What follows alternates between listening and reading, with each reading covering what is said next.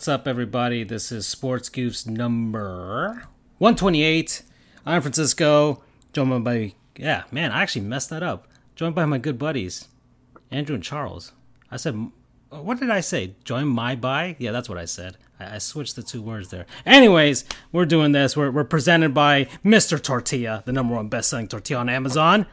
Made out of a need for a healthy and affordable tortilla for the people without sacrificing the flavor. The big breakthrough is now their one carb, 15 calorie tortilla. So now you can enjoy tacos without guilt. And who doesn't want to enjoy tacos without guilt? Okay, guys, you know, if, if you're not, you can work it off at Pirani's Hockey World and get yourself some hockey gear. Work off with this nice sweat. Go ice skating. It's beautiful. It's fun. I love it. Uh, get yourself some skates. Get yourself some sticks, some pucks, all your hockey gear. They got all the best prices on clearance items. So go check that out. Check out our website. You can find the links for both of those fine establishments at our website. So, anyways, what's up, guys? How are you guys doing?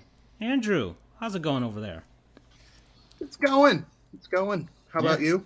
Yeah, yeah. Well, well, we got stuff to talk about today. Charles, how about you? What's what's the game behind there? Still Bayonetta. Still Bayonetta. Six hours into it, so probably by the next two to three shows, we will have that complete. Mm, okay, I finally beat Control, so that's that's finally out of the way. Prior non-sponsor of Charles, and keep on going from there. But we have sports to talk about because it was a nice weekend. Something big happened today as well in baseball, and no, it has nothing to do with the CBA negotiations because that that's that's not nothing's gonna happen there. Okay, guys. So just just don't get your hopes up. And besides, we need a break from baseball, but we're gonna talk about baseball today. Uh, NBA and NHL still still going on, still rolling, still happening. Okay, Panthers are doing. We've got right. some history tonight, Francisco. What what's what's going on, Andrew? What's happening tonight? Keith Yandle mm. is going to break a he's projected to break. Uh, I don't want to jinx it, but he is projected to break the record for most consecutive games played. Okay, so the Iron Man streak is about to be broken by Keith Yandle. Not exactly Cal Ripken Jr. Not exactly. He, he's he's definitely not the hockey equivalent of Cal Ripken Jr. with regards to overall talent, but he's uh, at the very least, he's struck. He's stuck around. Uh, primarily an offensive defenseman. That's that's his bread and butter for the most part. Just a just defensive liability. Uh, uh, but anyways, yeah, that was kind of the big issue when he was here in Florida, with people wanting to bench him because he was just not great at defense, even though that's in the title of his uh, occupation. But yeah, yeah, he's he's played for quite a while, huh, Andrew? Where is he at? Mm. What's the number? I think he's going at 965. Okay. So, uh, who does he play for now? The Flyers. Oh, okay. So it, it's of no consequence to the Flyers to have him play. but uh, I mean, someone pointed out it's it's quite impressive that he's been his streak began in I think it said two months into the first Obama term. So that means March of 2008. Yeah, because he came up with the Coyotes, I believe. Played with Arizona, played with the Rangers, played with the Panthers, uh, obviously, with the Flyers, I forgot who the Panthers traded him to. I don't know if he was sent directly to Philly or if he went someplace else. Uh, but regardless, he's he's been playing. he's been playing. He's made. I think he's made an All Star team or two as well. So it's not like he's he's not a bad player. He's he's been a good player for the most part over his career, but just the defensive liabilities have gotten worse over time as he's gotten older. But you know what? Congratulations to him for for sticking it out, for finding teams that let him stick it out for sure too. Uh, definitely nice to have someone in the lineup. So all right, Keith Yandle. He's he's on his he's on, he's tied it right now, so he's so he's up yes, there already. He's tied, He's so going for the record. But to, yeah, so um, there we go. Uh, who's the who who's the record holder at the time? Uh, who's who's he tied with at this point? Let me look for the the lead. Uh, I, I, I used to remember this back when he was on the Panthers, goes but I, Doug Jarvis. Okay, uh, who did he play? He for? did it in. Uh, uh, I don't know. Hold on. Let, let's look this up. We're here. Doug Jarvis. You, let's see. Is he is he a, a, hockey Hall of Famer or anything like that? We can turn this into a segment if we feel like it. Um, let's see. Let's uh, okay. I I yeah. It doesn't seem like he's a Hall of Famer of any sort, but I don't know him. You guys don't really know him because it sounded like from from the way Andrew's. Wait, like, holy, holy moly! What? His his whole career, he did his whole career in that one stint. He never took a game off. Wow. Okay, so here we go. Let's let's go with. let's just turn this into a segment, right? So let's go with players we, we remember to forget, and yeah, we're gonna go with Doug Jarvis. We're here now. The as of right now, as of today, tied for first place in most consecutive games played in the NHL. Played for the Montreal Canadiens, the Washington Capitals, the Hartford Whalers. And he has, yeah, he has four Stanley Cups, obviously from those late 70s Habs teams. Lots of greatness there. And played for the Caps and then uh, ended his career out in Hartford drafted 1975 by the Toronto Maple Leafs, 24th overall. He's Canadian, course. Actually, was drafted in the WHA as well by the Houston Aeros way back when. And yeah, yeah, uh, never missed a regular season game in his NHL career from October 8th, 1975 until 1987. So he just played hockey from, from the day he he got into the NHL until the day he, he retired. That's amazing. That's amazing to do that. So, all right. So that's that's Doug Jarvis and Keith Yandle tied him. We'll see if he passes him tonight. Most likely. Most likely, unless something horrendous happens. Unless he, uh, let's say he gets a, a Nancy Kerrigan or whatever, you know. I'm, I'm, Doug Jarvis just show, Doug I'm Jarvis sure he would still find a way to step on the ice. Doug Jarvis just jumps out with a metal rod and just takes out his legs. uh, or like uh, King of the Hill when uh, when Bill uh, got back into that high school game. So yeah, that extra touchdown or whatever. Doug Jarvis will come out of retirement and play another game. he could actually technically play for the Habs. They're one of the worst teams in hockey, so it doesn't really matter to them. oh gosh, uh, that that was that's fun. Uh, well, while we're here, guys, let's go with Gottlieb's Goons because something big happened today. Uh, well, now you jinx it. Yes, Freddie, welcome back. Hello. Gottlieb's Goons, guys. Andrew, you wanted to run point on this, so let's do it. Something big happened Yeah, goof. Mm-hmm. Well, uh, so let's start. Congratulations to David Ortiz. Uh, Mr. Ortiz, Big Poppy, is the one and only inductee into the Baseball Hall of Fame this year from the Baseball Writers Association of America. We're not including the uh, the Veterans Committee uh, that voted earlier. Um, so, you know, congratulations to him. Very much well deserved. Um, I I can't say that I'm. I know some people are literally crying with joy, and you know I get it. Although they're they're Red Sox fans, but I'm like, the the question wasn't if, but when he would get into the Hall of Fame and I was I would have been shocked if he didn't get in on his first ballot. I mean, between the stats, you know, he has over 500 home runs. I think something like the 17th most home runs in history.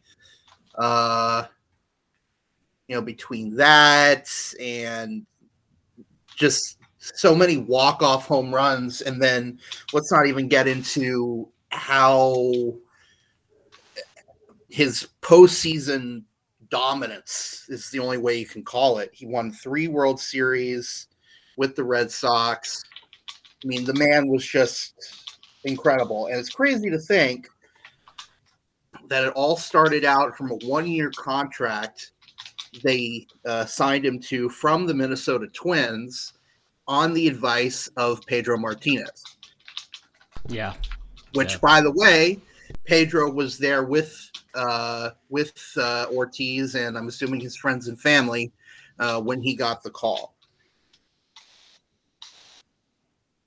So, however, one and only person in. Ah, I I don't agree with that decision in the slightest. I feel like there should have been so many more Let- people. let- so let's let's let me read off the list that we have here. So David Ortiz, the only one who got was it seventy five percent of the vote. Yeah, that's that's the threshold. Uh, Yes. So he got seventy seven point nine percent. So he just made it over. Uh, 307 votes, kind of like my uh, bar results. Uh, anyways, uh, Barry Bonds at 66%, his final year on the ballot, he didn't get in. Um, Roger Clemens, same thing, 65% his final year, not final year by the, like, I guess the baseball writers, but the Veterans Committee, of course, has, I guess, the leeway to vote them in later on, right? Correct. Uh, there's Scott- a there's a rotating crew Yeah. of of voters. I forget what eras, Mhm. but it's it's a rotating group between really old players. You've got Negro League. You've got present day, which I think is the I think that's the group this time.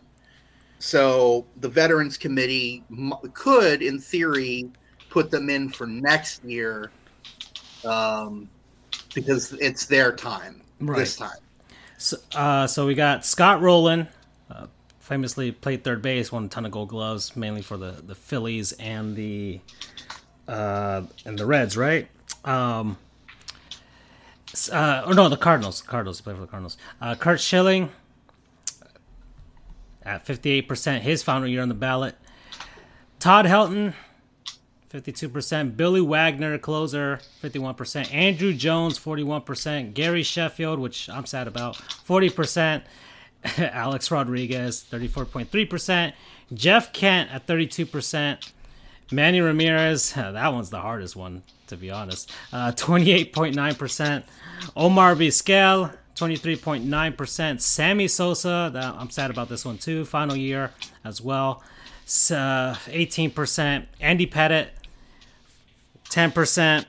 Jimmy Rollins at 9%, Bobby Abreu at 8%, Mark Buehrle at 5.8%, and Torii Hunter at 5.3%. And these are the players that um, are dropping off the ballot because they didn't receive at least 5%. Joe Nathan, uh, uh, frame, uh, closer, mainly remembering with the Twins, uh, 4%. Tim Hudson, pitcher, played for the Braves and the A's mostly, uh, 3%. Tim Lincecum, the Freak with the Giants, 2.3%. Ryan Howard, Phillies, first baseman, 2%, won an MVP. Mark Teixeira, Tex, 1.5%, played for the Rangers and the Yanks. Justin Morneau, the Twins mostly, 1.3%. Jonathan Papelbon, the Red Sox, 1.3%. Prince Fielder, who was one of those big what ifs if his neck injury hadn't sidelined him, by 0.5%. A.J. Pierzynski at 0.5% with the mainly play for the White Sox. Carl Crawford, Rays, mostly zero. Per, it's not even they can't even really have a percent. And Jake Peavy at zero. He getting, didn't get any votes. Uh, Jake Peavy had a pretty damn good career as well for the Padres. I think he won a World Series with. What did he win a World Series with? The White Sox, something like that. Uh, The White Sox, I believe. yeah. Um, Okay, guys, are you ready for it. a rant? Are you ready for a So rant? those are the guys. Those are everybody. So and uh, here we go. And I, I told Freddie that this rant was coming, so get ready, folks. Mm. Uh, buckle up. what the fuck were they thinking when they didn't even give Tim Lincecum a second chance? What the hell? I'm Really? going for broke. I'm going for broke here. Out of I'm all the going- guys, Lincecum, really. I'm going Listen, for I, am actually with Andrew on that. Huh. I'm okay. going for broke here. I'm going for broke here. You ready? Okie dokie. I'm bringing in Sandy Koufax for comparison. Oh. I'm I am swinging for the fences here. Mhm. Sandy Koufax had a very pedestrian career prior to those five years to end his career. He played for 12 seasons. And let's look at his ERA. And bear in mind, when he was playing, this is the era when the mound was 15 feet or 15 inches, I'm sorry. And those are your Bob Fellers. And it was a very pitcher friendly era. 50s and 60s. Yeah. Here's his ERAs going down from uh, starting at his beginning season 302, 491, 388, 448, 405, 391, 352.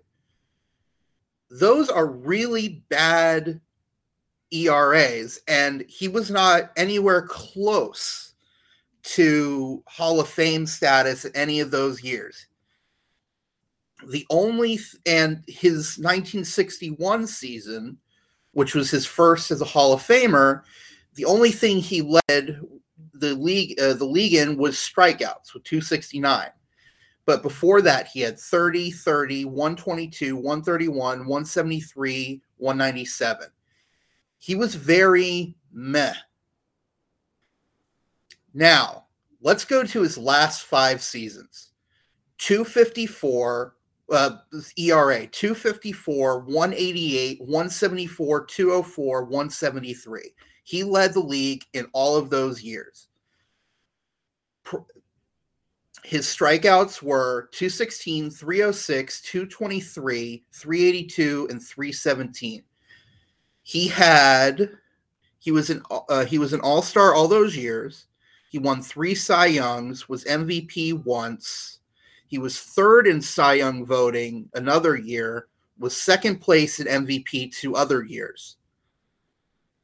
I I love Sandy Koufax. You know, I'm Jewish, so he's a he's a bit of a hero for me and the rest of the Jewish community, especially for taking off a pitching attempt, uh, pitch a start during the World Series, mind you, for Yom Kippur, which is arguably the it's either that or Rosh Hashanah. That's our that's that's our new year. Those are the holy days. They're called the high holidays, the high holy days. So put his stats aside, that was amazing. But those last five years were off the charts, and I'm not denying that. And he had, I think, five no hitters. So I'm those last five seasons were incredible. But look at what Tim Lincecum was able to do in his own five year stretch.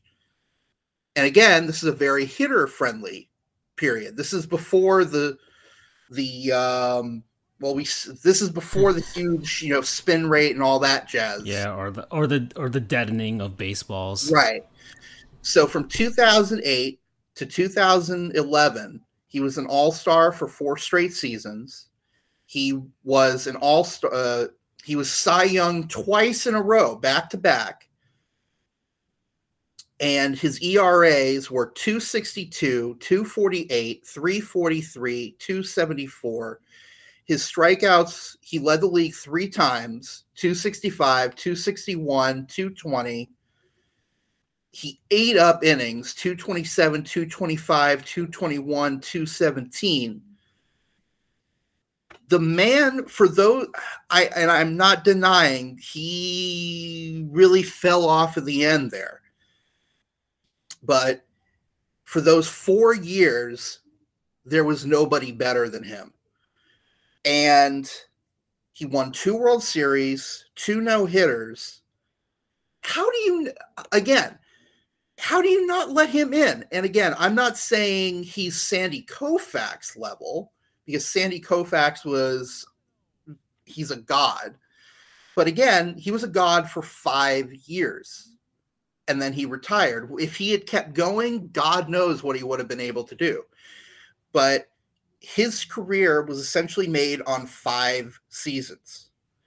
Tim Lincecum made his career off of four seasons, and he doesn't even get a second chance. Come on, what the fuck? Like, like seriously, I, I, I, I, I find this, um, like I uh, personally, I, I, so you're, I mean, I don't know. Are you saying that? I just want to kind of gauge with this. Are you saying that he should I'm be back. a Hall of Famer, or he should just, or at least have given them a second chance? He should have gotten enough votes to be like, okay, let's try you guys, try you next year and see if you get more favor, I, and you know. I think he should be a Hall of Famer personally, but I I could see the argument against it. So, but Char- and Charles even, agrees with you. Um, but even even if he doesn't get into the Hall of Fame, even if he doesn't, and again, I can I can see the argument against him getting in. People might say, "Oh, he was a novelty with that uh, pitching motion of his," and once people figured him out, then he. And I agree with that. For the he was on top of the world for those four seasons because no one could figure him out. But once he started to lose his velocity, you know, people started to figure out that pitching motion, he fell off. I fully admit that. But for those four seasons, nobody could touch him. And like I said, he won two World Series. I think it's, he got three. Was it three? I don't know if he was on that. I don't know. I, I don't know if he was on that final Giant squad or if he. Uh, I think he was as a reliever. I'm yeah, he no. Towards the end, he was a reliever. Oh, yeah, yeah, he was. So he, he had three World Series. Yeah, he was a reliever. Was 10, 12, and 14. Yeah. But like. Three World Series, two Cy Youngs, three-time strikeout leader. Yeah, like four-time All-Star. Again, like I said, I can certainly see the argument that those four seasons do not outweigh the other six. But let me say this if I took the position that Sandy Koufax did not deserve to get in because his five seasons did not outweigh the other seven, I would be considered a heretic and blasphemous what's the difference here? These are two pitchers who had relatively short careers 10 years and 12 years. And most of their career was really not that good. But for those two seasons, or for those very tiny amount of time, they were the best. And they they were unstoppable. They were unhittable. Literally, they were unhittable. What's the difference between Sandy Koufax and Tim Lincecum in this scenario? And again, I think he should be in the Hall of Fame, but I understand the argument against it. But he should have gotten more than what was it? 2.3% of the votes. 2.3% of the votes he deserved at least one more chance on the ballot because look who falls off after this year. And remember, for for folks who don't know the the voting procedure for Baseball Hall of Fame, you have a group of people and you can only select 10. You you can select less than that, such as the mindless idiots who just submit a blank ballot exactly because they're they're they're awful human beings. But falling off you've got who we got? Barry bonds roger clemens um, sammy sosa uh, what the hell is his name? Curt schilling the nazi. Um, so that's four slots that you're taking off that could that Tim Lincecum could get more votes in. not enough people thought he deserved even a second look. I think that is absolutely pathetic. And I, I hope that the Veterans Committee either has the same mindset as me or I'm going to manifest this out into the universe that somehow one of them finds our podcast. Follow us on social media, by the way. Dan Frijoles, Charles the True, FJOJR, uh, sports underscore goofs on all of your favorite social medias. Yeah. Um, we're on everything. We're on everything. we're on everything. Literally everything. Um, and thank you, Francisco, for changing your username back because I, I just was so confused that I yeah, yeah. I No, no, that's fine. Yeah. Um, but anywho, hopefully they they see my argument, and I don't think I'm that off base here. What do you guys think? Okay, so you you're well. Let's say you're you're stumping for Tim Lincecum. I'm going to stump for my guy. Okay, uh, Gary Sheffield. Well, well, before we get to Sheffield, what do you Oh. think about my argument? Let- um, Let's okay, so for Tim Lincecum, and and this is kind of my issue with those. I guess the Hall of Famers from like that played in like the 50s and the 60s because back then remember they didn't have all these advanced analytics or anything like that and a lot of those guys just kind of vote voted on feeling i feel i feel like Koufax was like the probably one the one and only guy that was voted in based on potential and and career right where his his his career was cut short I think he if he had played today, he probably would have gotten like Tommy John surgery and kept his career going. That's probably what he would have needed back then. And he he retired just so he you know his arm wouldn't fall off. But uh, I feel like he he was kind of like uh, like you remember like Pavel Bure. Pavel Bure made it Yes. into the Hockey Hall of Fame, and his like he had I would say essentially and maybe a few more seasons longer than Koufax, just like ten seasons of just like he was like the brightest burning star. I mean, literal rocket that just kind of petered out really tor- at, the end. Like like as soon as his his fuel was out, he was done completely. Right. And so uh, his knees just could not keep up with them anymore.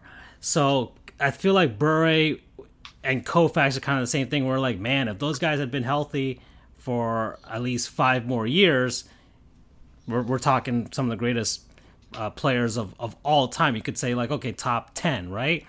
So uh, Koufax is is on that level. I but yeah, in some in some sort of way, I, I can get your argument comparing him and Lincecum because Lincecum, his was more of because he won the Rookie of the Year, right? He won a Rookie of the Year, I believe, or or, I uh, think. or Well, check. it, it, it- but if not, he his unlike Koufax, where you, you said it was a run up, and his first, his last five seasons were basically like god tier, whereas Lincecum was just right out the gate for the most part, just burned bright very quickly, and then petered out. I guess it didn't help that he essentially wasn't that I don't know if it, if it was injury or just that he just his arm just couldn't do it anymore, but or he just kind of lost it. Uh, and that might have been kind of the thing where he, you know, he's a reliever for like the Angels and all these other teams, just trying to stay in the game. That might have affected the way that the voters looked at his, I guess, entire body of work from there. So I think the eras, it's hard to compare those voters to these voters today. Whereas you would think these voters would know more. Um, like, I feel like the criteria for Hall of Fame has gotten harder than it was before. Uh, eh, because, but at the same time, man, I don't know. The baseball writer, the baseball writers are, I mean, they're they're assholes. Um, because like I was looking back, like Har- Harmon Killebrew wasn't even a first ballot Hall of Famer. That man hit like 560 home runs, and he wasn't a first ballot Hall of Famer, which is insane to me. So really, I I I don't know. I I, I personally wouldn't have voted for Lincecum to be a Hall of Famer.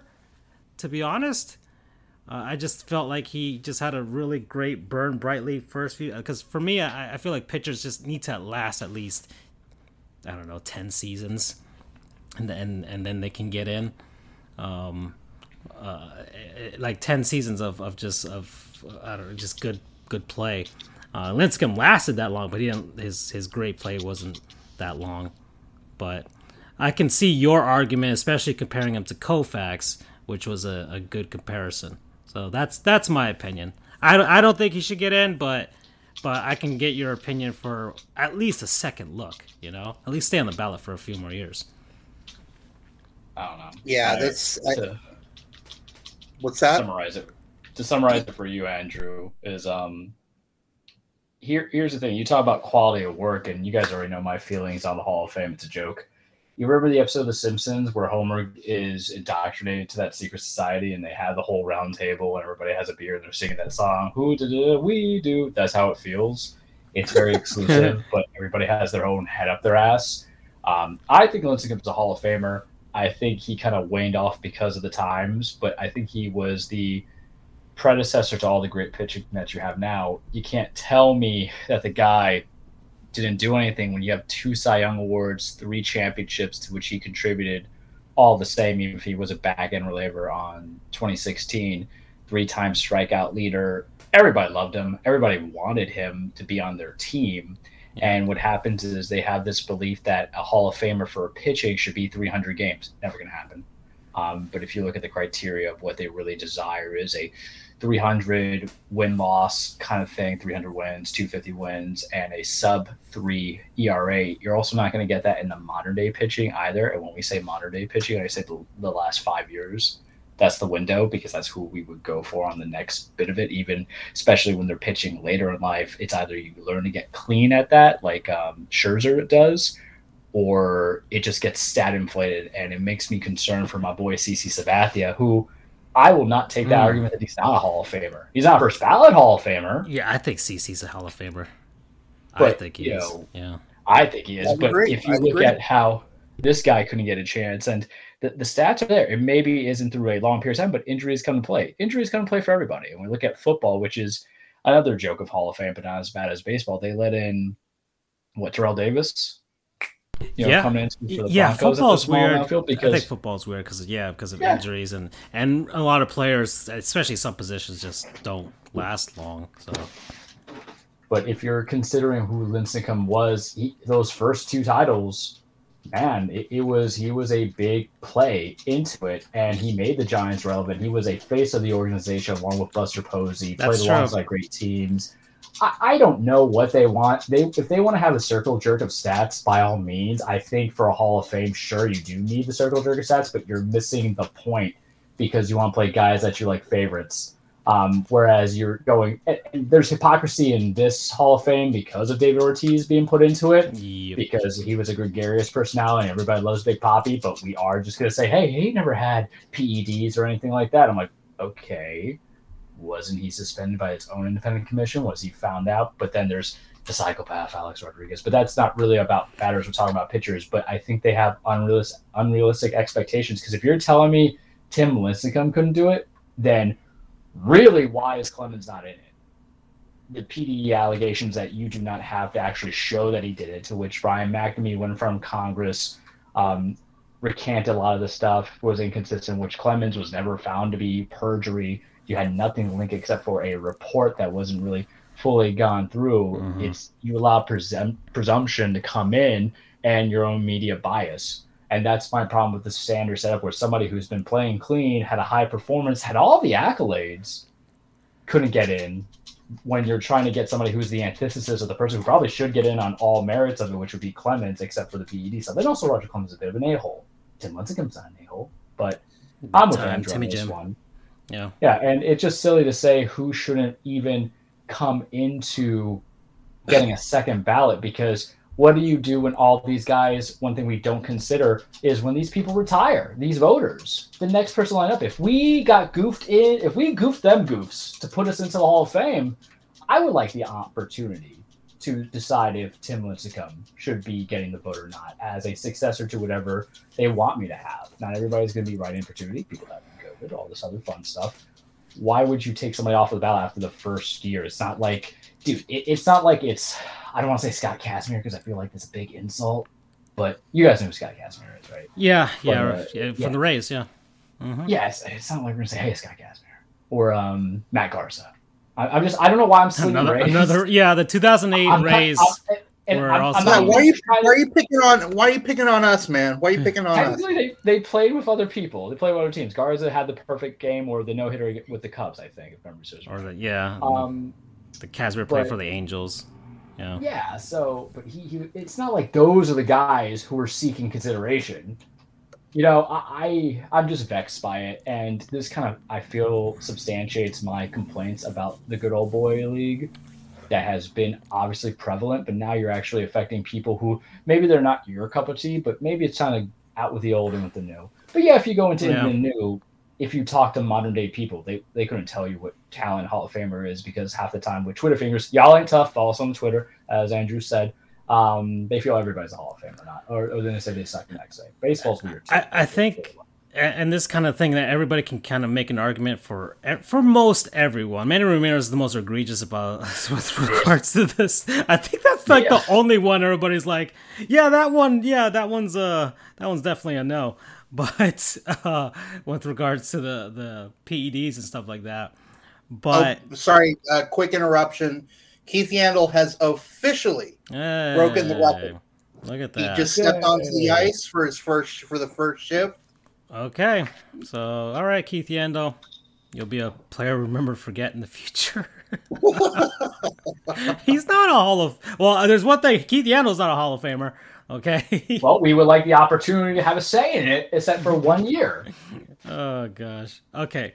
Uh. So yeah, my my guy Gary Sheffield. Obviously, my things with the Marlins and do the Marlins history, all that stuff, and uh, just this uh, one person here that uh, posted a, a a nice clean bit of stats comparing David Ortiz, which is the lone guy that got voted in this this year, uh, with Gary Sheffield, other guy on the on the on the ballot as well, Todd Helton, and Bobby Abreu. Uh, uh, David Ortiz wins above replacement at fifty five point three, lower than Bobby Abreu at sixty point two. Gary Sheffield at 60.5 and Todd Helton at 61.8. David Ortiz had less at bats than Gary Sheffield. Chef uh, had 9,200 at bats. Ortiz had 8,600. Abreu had 8,400 and Helton had 7,900. David Ortiz only 2,472 hits. Todd Helton 2,500 hits. Bobby Abreu 2,470 hits. And Gary Sheffield 2,689 hits. Home runs. Ortiz hit 541 home runs. Gary Sheffield hit 509. Todd Helton at a very nice 369. And Bobby Abreu at 288. Batting average. Helton at 316 career batting average. Ortiz at a 286. Sheffield at 292. Abreu at 291. Runs scored. Chef at 1,636. Uh, Abreu at 1453. Ortiz at 1419, Helton at 1401. RBI. Ortiz had the most here at 1768. Then Chef at 1676, Helton at 1406, and Abreu at 1363. Uh, and stolen bases, we know Ortiz is not going to have any. He only had 17 his whole career. Abreu had 400, which is, oh, that's, that's very surprising. And Gary Sheffield at 253. Uh, Helton only had 37. On base percentage, Helton at 414.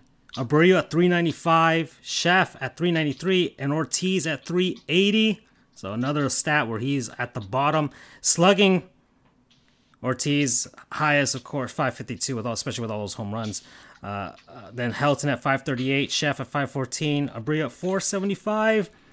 On base plus slugging, it is actually Todd Helton at 953, then Ortiz at 931, Chef at 907, and Abreu at 870. And then o- OPS plus Ortiz at 141, Chef at 140, Helton 133, Abreu 128. And then walks. Bobby Abreu had 1,476 walks. Gary Sheffield 1,475. Helton at 1,335, and Ortiz at the bottom at 1,310. And then strikeouts. Abreu had the most, 1840. Then Ortiz at 1750. Todd Helton had only 1,175 strikeouts, and Gary Sheffield only at 1,171. He had basically almost 600 less than David Ortiz. Gary Sheffield, if you're going by this criteria, is better than David Ortiz. Okay? I, I got a little bit of a chub by you saying that. Gary Sheffield is better than David Ortiz. Todd Helton, you can make an argument, is better than David Ortiz. Heck, even Bobby Abreu, who I thought we shouldn't be in the Hall of Fame, but looking at these numbers, I'm like, you can make an argument. He, I mean, he's on the ballot still. Right? He's he's gonna uh, keep keep going, uh, rolling over. So, uh, so these guys, if you're going by this criteria, Helton Abreu had no PED, whatever. I know Gary Sheffield. There's there's rumors about. I don't know if there was anything definite. I, I have no idea. But we definitely know David Ortiz did something, and people keep pointing out, oh, a 2003 thing, was Allegedly. whatever. But something came out later on, and what he missed games, right? He was suspended, wasn't he, or was he fined? Like something happened. Something happened that they swept under the rug. Okay, and, and so uh, like people of course yeah he came he, he probably i know david ortiz you can make an argument he probably one of the best clutch batters in postseason history. We can say that for sure. But gary sheffield did some stuff. I was looking at his clips today because i was posting gary sheffield stuff on my marlins history. Gary sheffield came to play in 97 uh, he he definitely smacked the the, the, the Giants around in, in his season. He got a home run in each of the series, NLDS and LCS, and the World Series uh, with the Marlins. And uh, he came to play in the 2004 ALCS. He did it, the Yanks didn't lose because of Gary Sheffield. That's for sure. In that series, right.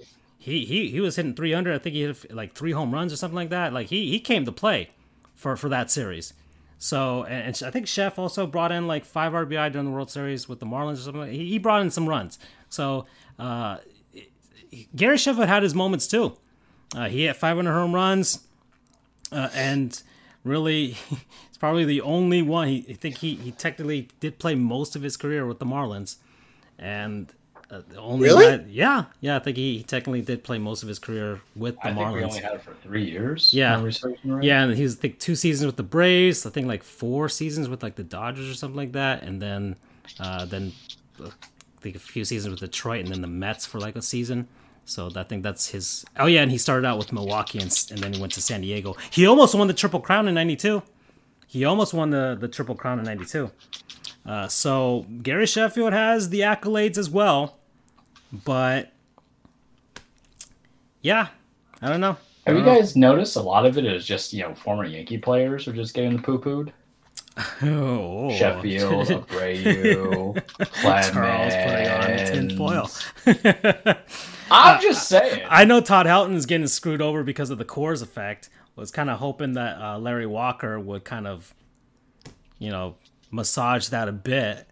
But hey, man, he played. He played where he played. He played where he played. You can't tell me that David Ortiz didn't take over because of that the that the, that very very short wall in pole, right field pesky at pole. the pesky pole, all that stuff in, in right field at, at Fenway Park. Okay, bounce even going the opposite way, bouncing stuff off the green monster. Can't tell me David Ortiz didn't take advantage of that. So Or how about um, what about Reggie Jackson over at uh, Yankee Stadium? So That's a short porch over and right. yeah, but but he played for the A's as well out in the Coliseum. So uh, Yeah. Reggie Jackson was a good player, you know, and he almost killed the Queen.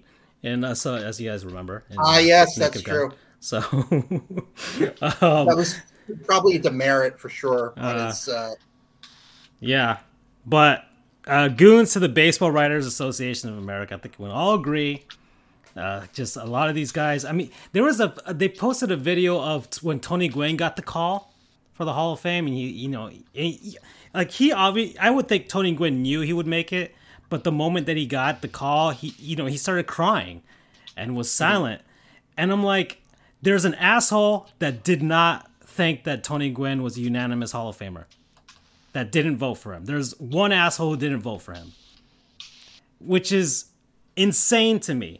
Like, I yeah, you know, Mariano got in; he was the only one so far, but so many other guys that should have been unanimous. Completely, Ken Griffey Jr., Who who who voted against him? Who would like? My goodness, this they should make this shit public. They really should. They really should. Um, uh, look, look uh, and and it's really it is kind of maybe a bit of rebellion from from our generation because we grew up with the steroid era. Okay, that that's what we grew up with. That's what got me into baseball. The '98 home run chase was what what got me into baseball. Sammy Sosa. Okay, that was on Team Sosa. For all I was on time. Team Sosa too. So, because all that Team Sosa. Yeah, I would get home, and the Cubs game was the because they played during the day It was on WGN, which used to be on pretty much every every channel in, in America, and you just watched the chase, and it was just like a, it, it transcended. It transcended the sport. It was it was part of what people were watching. So uh, Sammy Sosa got me into it, and I was like, you know, it was kind of sucks to see the teardown and stuff like that. He hit 600 home runs. The Cubs won't even invite him back to Wrigley. Like there, it, it was it was insane. I know his his departure from the Cubs was was hard, but I mean the guys who own the Cubs don't even weren't even there. So I don't even know what the the, the thing is with that. And I'm gonna on a Sammy Sosa uh, Cubs rant. You guys won your World Series. At this point, just invite him back. Okay, sheesh. Uh, anyways, um, uh, Mark McGwire, those guys, and and Barry Bonds was a Hall of Famer because if you look at the way he, I was looking at old clips of ESPN on YouTube, and just like the transformation of Barry Bonds made from like '99 to 2000 was like, oh, wow, there's there's a difference there. Um, but but he He's was like a creatine. Yeah, exactly. Uh, Reminds me of Matt creatine shits from Always Sunny. Uh, me and Charles have been on a Mac kick in, lately. Um, it's been so bad. Uh, anyways, but it, it's. I think this is another thing that, once again, baseball, the culture of baseball might be out of touch, or is out of touch. Not might be out of touch. They are out of touch. With if they're trying to keep us in trying to keep us fans in, especially our generation of fans uh, who may have gotten out, whatever. Wouldn't it be nice to know that your heroes, you're the guys that you grew up watching, were, were being propped up, were being honored? Like, it kind of sucks when the, the guys that you considered heroes uh, on the field are are villainized completely. It it kind of sucks. It's like our, it's like they they at this point and we we're not deserve something. Yeah, yeah, we deserve something. We deserve something. We don't, we don't and we, look, we just go on the social media and, and rant and rave about writers, and they'll never understand. And blah, much blah, cry to our parents. And much like uh, a lot of things that we millennials just take it, it you know, really, it's it's their doing. You know, it was the generations before that's doing for creating that whole mess. We just enjoyed what we had. So, and make do with what we had. And what we had were these monsters that were just mashing home runs or throwing, uh, striking guys out. And, you know, like uh, that's what we had. So, really, all, you know, okay, boomers. Uh, you know, like Tom Verducci posted his thing, and I'm like, oh, you fucking asshole. he posted his what thing. Post? He, posted his ballot. He made his public, oh. and you, you, I just looked at it. I'm like, all right, no, you're you're you're no, you're out of touch, man. No, I lost all all credit. You lost credibility already, man. So, and, and that's the thing that surprised me. Like, if you hated so much the steroid era, then you would want to vote in and, a Todd Helton, a Bobby Abreu, an AJ Pierzynski. That's true as well. Or Billy Wagner. So, and these are these are guys who've had titles or at least been to what the Rockies went once and were swept yeah, by the yeah, he, he, he, like my criteria is you, you get to one World Series or one championship game or whatever or series, and that's enough. It's also weird. That's they enough. Might have to contribute in the World Series. Yeah, it's it's hard, but just to, like because you know Ken, Ken Griffey Jr. Some guys go like Series. 0 for 4, man. Yeah, Ken Griffey Jr. never played in one. You know things like that, but but at least Todd Helton played in one, right? They were um, swept though, so I, yeah, I feel that sometimes still. does lead a bad taste in the voters' mouth because they're the ones who listen. I'm sure they're not like us who go on baseballreference.com. Great site. Do that for any sports thing. Go to a reference thing. I'm sure they're given like best of t- clips that have been available to them Mhm. from MLB, who has like, you should vote for these guys. Wink, wink, nudge, nudge. Um, But- so I'm sure they've seen certain things. You know what it is, and it's it's uh, also the culture of of sports media now. I mean, we're the Marianas Trench of sports media. We're the bottom of the barrel. We're actually we're at the bottom of the ocean. Uh, but but there are so many outlets now that do the job of these guys much better, and a lot of them are even amateurs, not getting paid a dime, but they do their jobs much better than Such the- as your local trio, if you go to our store, buy our stuff. yeah, then then the guys that are getting paid to do this in a dying industry, which is the newspaper industry. um, but it's true. It's true that that this is also an, another holdover from the days of yore, where it's only the baseball writers who kind of knew everything that was going on and, and could and got all the news first and stuff like that from their sources and all that stuff. But now you don't really need that.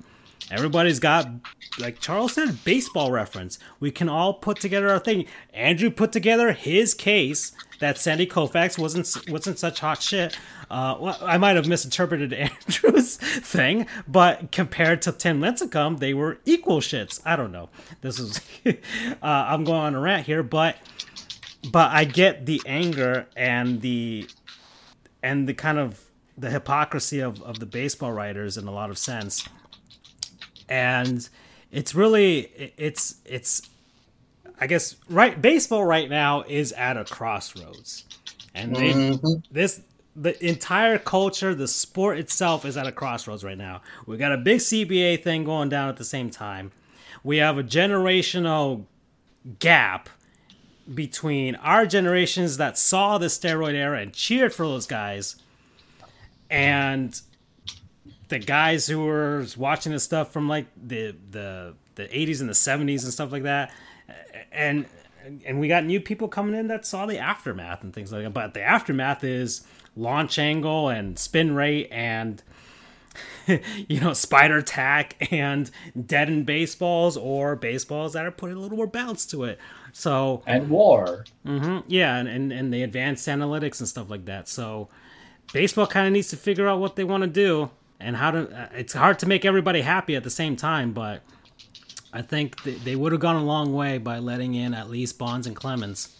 They would have gone a long way in sort of bridging that gap.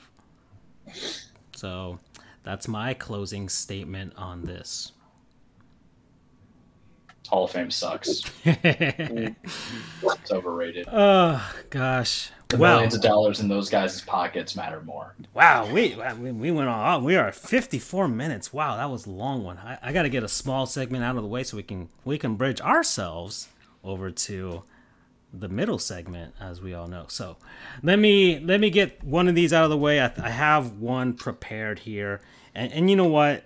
It, it is we, we did do a player remember forget already once, but I, I had another one planned up, and I just want to talk about them because you know it, it, it's kind of it kind of connects the because today's thing was the baseball news, and of course we'll talk about the NFL uh, playoffs in the second half at this point. But player remember forget. Uh, let me get rid of this goons thing.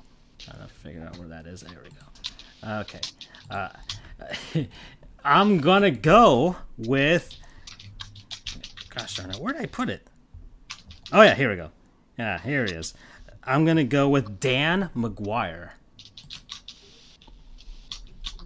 Interesting. Interesting, interesting. I don't even know who that is. exactly. A lot of people don't know who this but Andrew Dan McGwire is Mark McGwire's brother. I I felt like figured. so Dan McGwire played in the NFL, was a quarterback, played uh, initially at Iowa, then transferred over to San Diego State, where he was drafted out of by the Seattle Seahawks back in 1991 in the first round, 16th overall. So uh, let me get his Pro Football Reference page up here. And the tallest QB ever. Weber. And the tallest QB ever. That was what I was going to uh, mention. Yeah, he was the tallest quarterback in NFL history at six feet eight inches tall. He made Mark McGwire look short. Yes, he is the younger brother. He was also picked ahead of Brett Favre, who went in the second round of, of that draft. Uh, his career stats two touchdowns, six interceptions for an average of five yards, 745 yards, uh, 50% completion rate. His quarterback, uh, I guess, record was 2 Who the hell 0 let him play? played 13 games, uh, f- four seasons with the Seattle Seahawks, and one with the Miami Dolphins. So he did back up Dan Marino. He played one game for the Dolphins, and yeah, that's that's Dan McGwire. Everybody, I think he's an insurance salesman or something like that now. And uh, uh, yeah, so the the. Uh, the, the the younger brother of Mark McGwire that nobody's ever heard of. So there we go. Did you? I'm guessing. Did you see the the KTO video about that? No, no, I didn't. I, I was watching. No, I was watching old Mark McGwire highlights, and there was a mention of his brother, and I'm like, Mark McGwire has a brother, and I had to look it up. So that's what I, I saw. I don't I don't really watch KTO. They just do lists. I don't I don't like watching list videos. I don't like giving Although- them my What KTO did in this instance was he compared short and uh, quarterbacks to tall Ah, quarterbacks and Yeah. bigger. okay. And naturally, he brought up uh, Dan Dan McGwire. McGwire. Yeah. So there's Dan McGwire, everybody. That's that's who I have here. I think I can get one more. Well, I mean, uh, uh, I forgot to mention the All Star Game head coaches. I think right? No, no, I did mention them. I did mention them beforehand. Never mind. Yeah, I think I already got those guys out of the way. Uh, hmm. Want to do the non-sponsors now, guys? Might as well. We're almost there. We're three minutes Yeah. out. All right, let's do that. Let's do that, guys. So it's a word from our non-sponsors, people, places, things, concepts, what have you, that we have been enjoying over the last week. So I guess I'll start, guys, because I already have mine planned out. Okay. So, guys, I, I've I've got a, I've been enjoying stuff, but enjoying video games. You know, I went through the Crackdown series. I beat all three games in that. I went back to Control. Finally beat the main portion of that game. I'm on the extra stuff now. And, but at the same time, I, I've been taking advantage of my Hulu subscription because I've been gaming and watching stuff at the same time. So that's that's kind of I've been doing a kind of double a double whammy there, and uh, something that I've been enjoying. Charles has mentioned this before, but I'm I'm gonna mention the other version of this, uh, what we do in the shadows. so Charles mentioned the film, which is where this this this series uh, was inspired or derived from. But I'm mentioning the television series that's on FX and it's also on Hulu. Uh, what we do in the shadows, I, I think it's it's a really it's very clever. It's very funny. Uh, Charles has mentioned before. It's about the lives of uh, vampires who live in Staten Island, and they're they're vampires that came from like Europe and stuff, and came all over to the United States. And it's about their everyday lives. It's done in the kind of documentary format that I think The Office made famous. So it's in that same style where a camera crew's following the, their everyday lives. Uh, you have uh, the main characters there. You have uh, Laszlo. Uh, well, in the middle, you got Nandor, who was like a, a, a like a gosh, he was like a conqueror of nations in the past. In his past, uh, you have on the left, you have Laszlo, who was also, I guess, like a British soldier He's from England. You have uh, Colin Robinson, who's an energy vampire. Who he sucks. He's The, I, it's been a while since I've seen the show, but I thought You remem- found it very funny. Yeah, you, so he's an energy vampire. He doesn't suck blood. He he sucks the energy out of you by just being an annoying human being, or not even a human being, but an annoying vampire. That's how he gets his energy. Uh, Nadja on the right, she's the woman uh, married to Laszlo. It, uh, the second one from the left, And then you have all the way on the right is Guillermo, who is the familiar of Nandor in the middle. He's a human being. He's been working for Nandor, or he's the or Nandor's his master for like ten years now, and he wants to be a vampire, but for whatever reason, Nandor doesn't make him one. And he's been holding out, hoping he becomes a vampire, and it just doesn't happen. And the whole dynamic with that, that's pretty funny. And then it gets this the show starts off pretty slow in season one. Uh, it takes a few episodes to get there. I think towards the end it started getting good. The second season it got good. I got into it, and the third season was really good. Uh, I laughed out loud in a lot of segments on the show. Uh, and I, I was kind of like skeptical after the like first season. I'm like, how long can how, how much can they keep this going? And but then they really hit it off in season two. Uh, I think they got the characters dynamics down pretty pretty nicely. They had some nice twists, and it's been it's it's a fun show. I, I really like it. It's really funny. Uh, I, I think um, people should give it a chance. I'm telling you, it takes it takes a bit to get into it and uh, I've already ran through all all three seasons already. I think they're they've got a fourth season coming up. So, uh, yeah, yeah. Uh, um, what we do in the shadows. Uh, Have you seen the movie? I haven't seen the movie. I haven't. Oh, man. I'm, I watched this because of your recommendation of the movie. I'm like, well, I can't. I, I couldn't find the movie to stream, so I'm like, oh, well, I'll stream the show. And I bought it on Amazon for like three bucks. Yeah. So like digital. Okay. Okay, I was looking for a, you know a free version of it, but but yeah, it's it's a fun show. Um, gosh, what's a good promo code for this?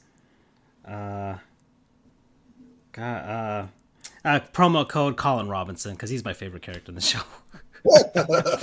he's he's just funny because because he's oh man, he, he, it's funny. Just watch. I don't want to spoil anything. Just watch it.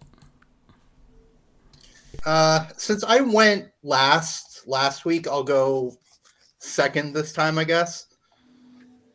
Um, I also, I too have a TV show. Um, it's on CBS and Paramount Plus. Uh, it's called Ghosts. It's based off of a uh, a show from England, also called Ghosts. It's it's virtually an identical copy uh, but they made it their own. Um, it's about this couple who uh, the wife inherits this mansion uh, from her grandmother who died. And the house is haunted with ghosts. You've got the ghost of like the great great grandmother, there's a Viking, there's a scout leader who was uh, shot in the neck with an arrow, um, and so on and so on. There's a this is essentially their purgatory. You have ghosts that go to heaven, then you have ghosts that go to hell, and then you have a select few that are just stuck on earth. Um, but wherever they died, they can't leave.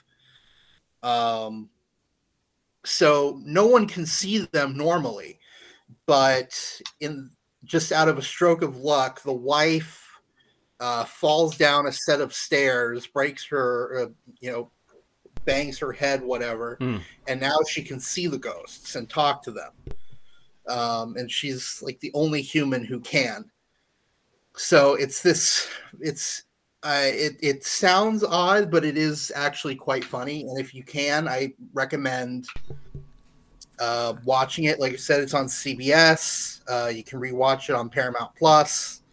Um, it's really funny. I recommend it. It's in its first season. Uh, hopefully, they keep it going. Um, okay. Promo code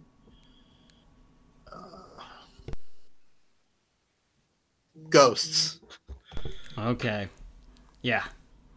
Yeah, I, I was interested in this from the, the trailers and the preview. It seemed interesting. I mean, it kind of maybe it kind of goes with my linking from that from what we do in the shadows. If I can find it, uh, I'll see if my sister's Xfinity account has it for on demand. Okay. All right, Charles. So, y'all are gonna laugh, but I was not the most prepared. I have not done much last week to qualify for any kind of non-sponsors, but I too have a television show because uh, you know sometimes it all just fits, boys. Sometimes it all just fits, and um, I want some diversity, but I didn't go get fancy eatings like I did the week prior. But uh, hopefully soon. I want me some Fats chicken, and originally I was gonna go with Hulu because I've been watching like two shows on Hulu, but we'll go through a specific show because everybody knows about Hulu. We've talked about it. But y'all know I love my anime. I'm weird with my anime though. I'm weird with my anime because I'm never into the hot newness that everybody is jumping on. I'm always like two or three years late, partially because I wait for the dub um, portions of the shows that come in. Not against anything against Japanese subtitles, but I could barely read stuff at work. When I come home, I feel like if I have subtitles, it's gonna condemn me to kind of like not look at my phone as I watch television to decompress, and I need something to. Plus, I can't deal with the. Listen, I went through all hundred something episodes of Dragon Ball Super in sub. Yeah. Can't do it anymore, man. So Freddie told said myself subs right. greater than dubs. Well, yeah, you know that's fine. You, you, you- just because you your ears hurt half the time, I understand, or you have superior ears and eyes than I do. But um, we're all for subs, pub subs, right? Am I talking? Uh, But Mhm.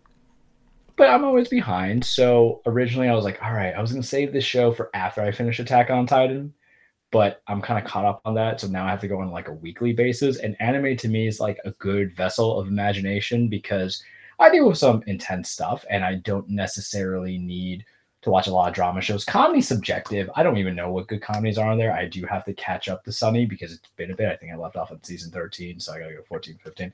But I started upon recommendations by people Demon Slayer. And damn, it's good, man. The animation is crisp and clean. Came out like 2019, but they have a likable. Freddie says I do. Uh, rub it in, why don't you?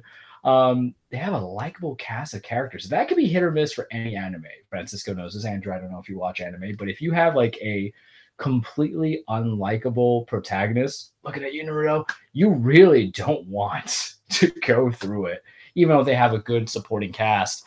But it, has one of those things where it's pretty energetic. The animation is clean. The so- the the concept is very simple.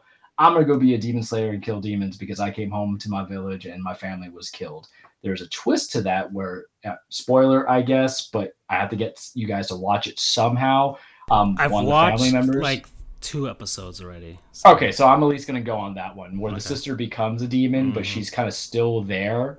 So for anybody who likes their whole like Twilight vampire mindset, it's a vampire sucking your blood. It's like I'm gonna twinkle in the stars. It's gonna be great during the daylight. But it, it offers an interesting dynamic. And of course there's your typical anime thing where like I have to train to become part of this group, but it is not done in 20 episodes or 30 episodes. It's really done in three or four or five, and they'll kind of go from there. Um, so it's interesting. Tanjiro is a likable character. I want to know why he has like a birthmark, burn mark on his face that changes, but the violence is good. And I don't think I should say that concerning my line work, but for animation style, it's clean, it's crisp. And I make note of that when I watched an old school anime the other day, just YouTube in the fights or whatever. I was like, oh man, this is not as good as it used to be. And I don't think it was Yu Hakusho because I would never slander probably the third best anime of all time. But it was something that I had seen, and I- haven't been on the kick of the current good things. I mean, remember it was Attack on Titan, that came out in 2013. I don't think people realize how far back that was. And then My Hero, but My Hero, I just kind of I can survive till season five is all available. But I jumped into on this Demon Slayer. There's also the Mugen Train movie that came out. Mugen, Mugen, Moho Pork Train that came out. Um, and I believe they're going on a second season. But I gotta say, I like it. 26 episodes on Hulu. You can watch the sub if you're like Freddy to be cultured. Part of my concern is if I watch um, it on sub like I used to back in the days, I'm gonna understand the language a lot better. And I could barely speak Spanish, which should be a secondary language for me, but I would disappoint the family. I don't know, but it'll be talented. Sure, I'll go to Japan and live there. But the animation is clean. The supporting characters are interesting. The characters are interesting. I just met Zenitsu, who is me as a spirit animal in that sense as a character where he's kind of like a coward and then I guess he knocks him he knocks out, he gets tired, and then some badass wakes up. I'm like, oh man, maybe that's me, my Jekyll and Hyde. But I like it a lot. I'm gonna see it through, and I think the problem is is that you have the second season available and it's gonna be in sub, so I might have to bite the bullet. But definitely recommend Demon Slayer. Um, I like it. Y'all should watch it. We haven't been wrong. I got Francisco on what we do in the shadows. He just has to watch a movie now. promo code. Hmm, I, the problem is I don't know how to properly pronounce half of the characters' names too, so I don't want to butcher it. But uh, promo code. I'll just go Tanjiro. Make it simple. Main Okay. character's name. Yeah, and uh, they have a video game now on Xbox and PlayStation. So that's yeah, all, I mean, but it, it, I, they did that off the first season, and it's not like. So, side note to a side note, those old um, Dragon Ball games, Budokai games, were fantastic because you had like hundred plus characters. Mm. If you're gonna base a game off of like current anime, it's not gonna work because that's what happens with the whole My Hero situation, where you have to make two of them because now you're caught up on the anime, so you have to keep making those games just to justify the roster. So, if I'm gonna do any of those fighting games, gotta do it at the end. That's what's great about some Naruto's games because like, oh yeah, the stuff's been done. You want to play this stuff again? I'm like, hell yeah, I do. Mm. All right. So we all had television shows, all with some sort of uh, supernatural element to it. so that, oh, look at that link right there. I don't know the backstory of this, but Freddie uh, requested that we discuss Grayson Allen. Grayson Allen. Let's see what's going down. Uh, Grayson Freddie, Allen's let lead us us on this foul one? test our lo- oh, okay. Let me see. Uh, what did he do recently? I'll look on. I'll look on on Twitter here, and then we'll we'll go from there and see what happened. Oh, Grayson Allen. Yeah.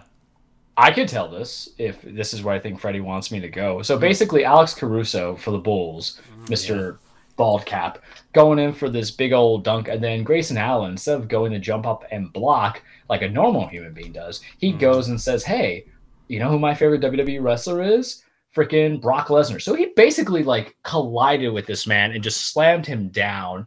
And Caruso had a fractured wrist, and he's out four to six weeks. And the NBA only gave him a one game suspension for Grayson Allen. And it had been called upon. Billy Donovan was like, yo, there should be, and we love Billy Donovan here. Follow us on Twitter, Billy. Join us on the show. We are not going to pay you, but you should be so gra- glad that we'll help you make the Bulls relevant. Why not? So Grayson Allen, he's suspended for one game, and he had a reputation at where did he play Duke for being kind of a dirty Yeah. player. Mhm. And then he had a little bit of that when he was with, I think, Utah when he started up. I, don't- I think he went Memphis and then Utah, and now or Milwaukee. Yeah, he was on the Bucks now. So now you're getting all this controversy. Someone just needs to beat his ass at this point. And I'm not advocating violence any way, shape, or form. What I am advocating is for um, manner lesson. You know, Bam Adebayo, if he pulls that stuff in Miami, you know what to do. Um, it'll be Jimmy who does it but it, it's kind of uncalled for.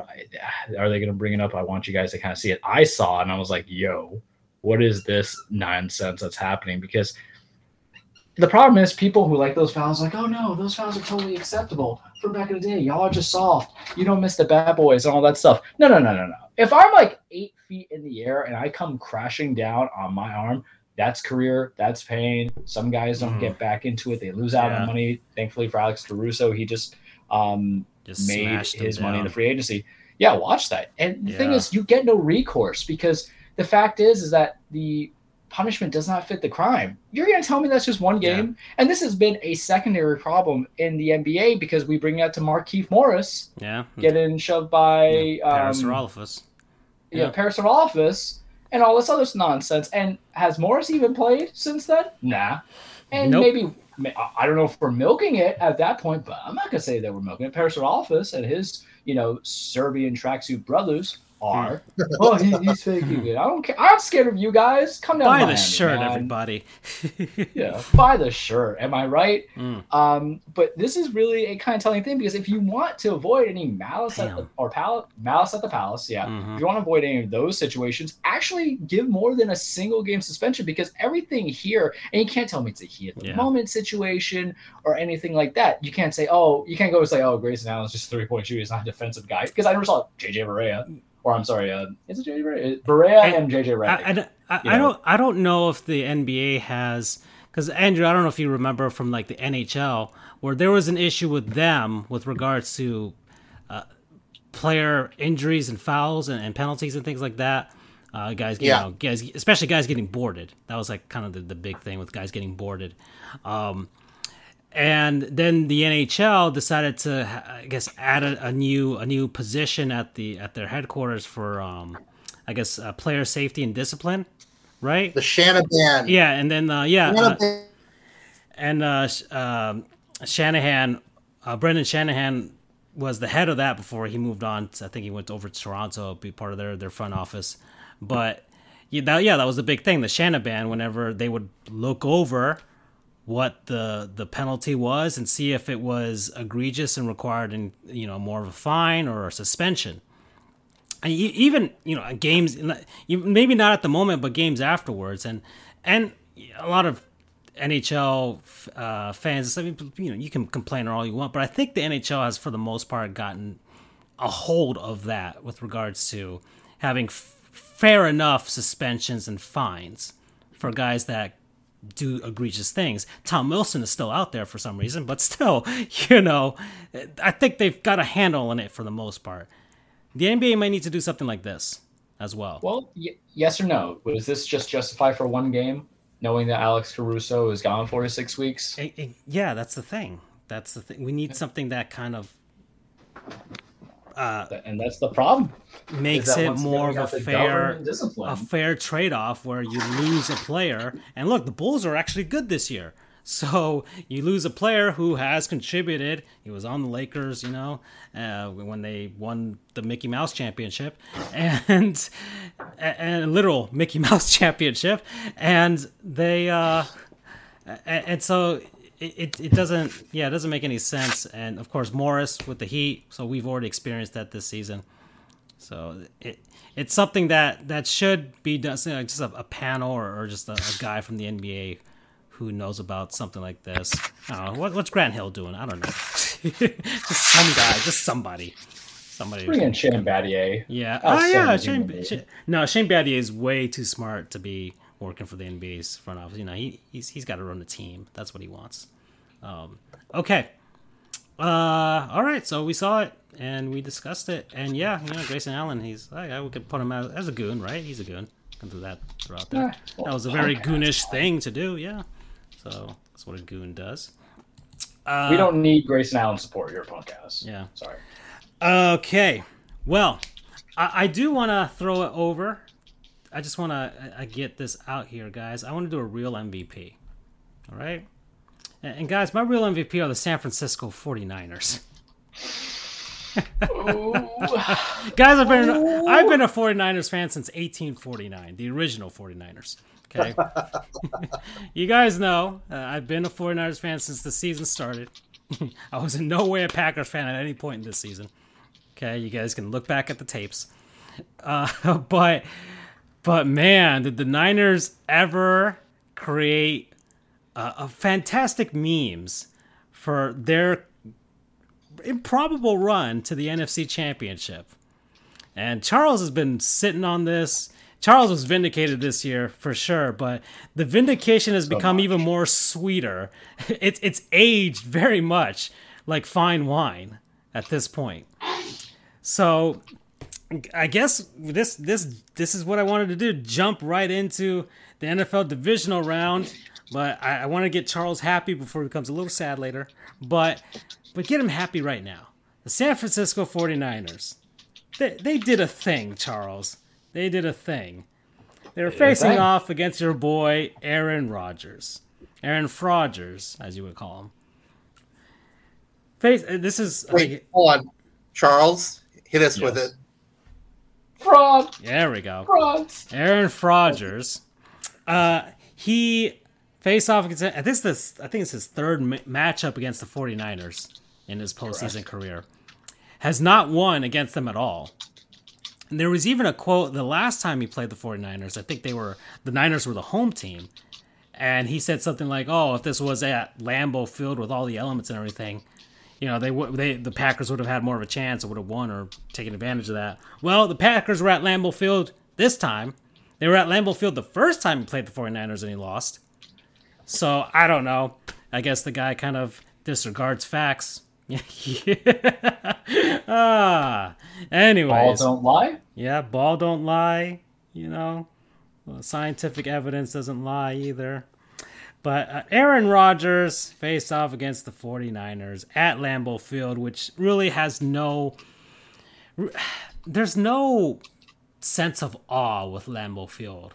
I think it's been, I think it's been overrated to be honest. The frozen tundra. The frozen of tundra. They Field. was oh they hadn't lost and whatever, but the Packers have only won what three Super Bowls in their entire history. So it's it's like Well, no, they they've won more, I think. They won NFL championships I think before that, but I think the Super Bowl era they've only won three. I think they won like the first one initially, or maybe four, or like one or two in the, the early era with like Vince Lombardi, and then one with Brett Favre and one with Aaron Rodgers, and that's it. That's it. So it's not like Green Bay has any sort of aura to it. It's, Green Bay, Wisconsin, right? They have cheese. That's all it is. Uh, well, they play the 49ers, and the 49ers kind of kind of got rid of two two annoying fan bases in the in the span of two weeks. But all right, fine. Are we Pack- saying they're the real MVPs? Yeah, they were because man, Yeah. they put it together at the end. Like, Look, the Packers went out to an early lead, seven nothing. They was seven nothing at halftime, and then all right, they put it. But Packers weren't getting anything going after that. They really weren't. All right, 49ers got their got their field goal in the third quarter.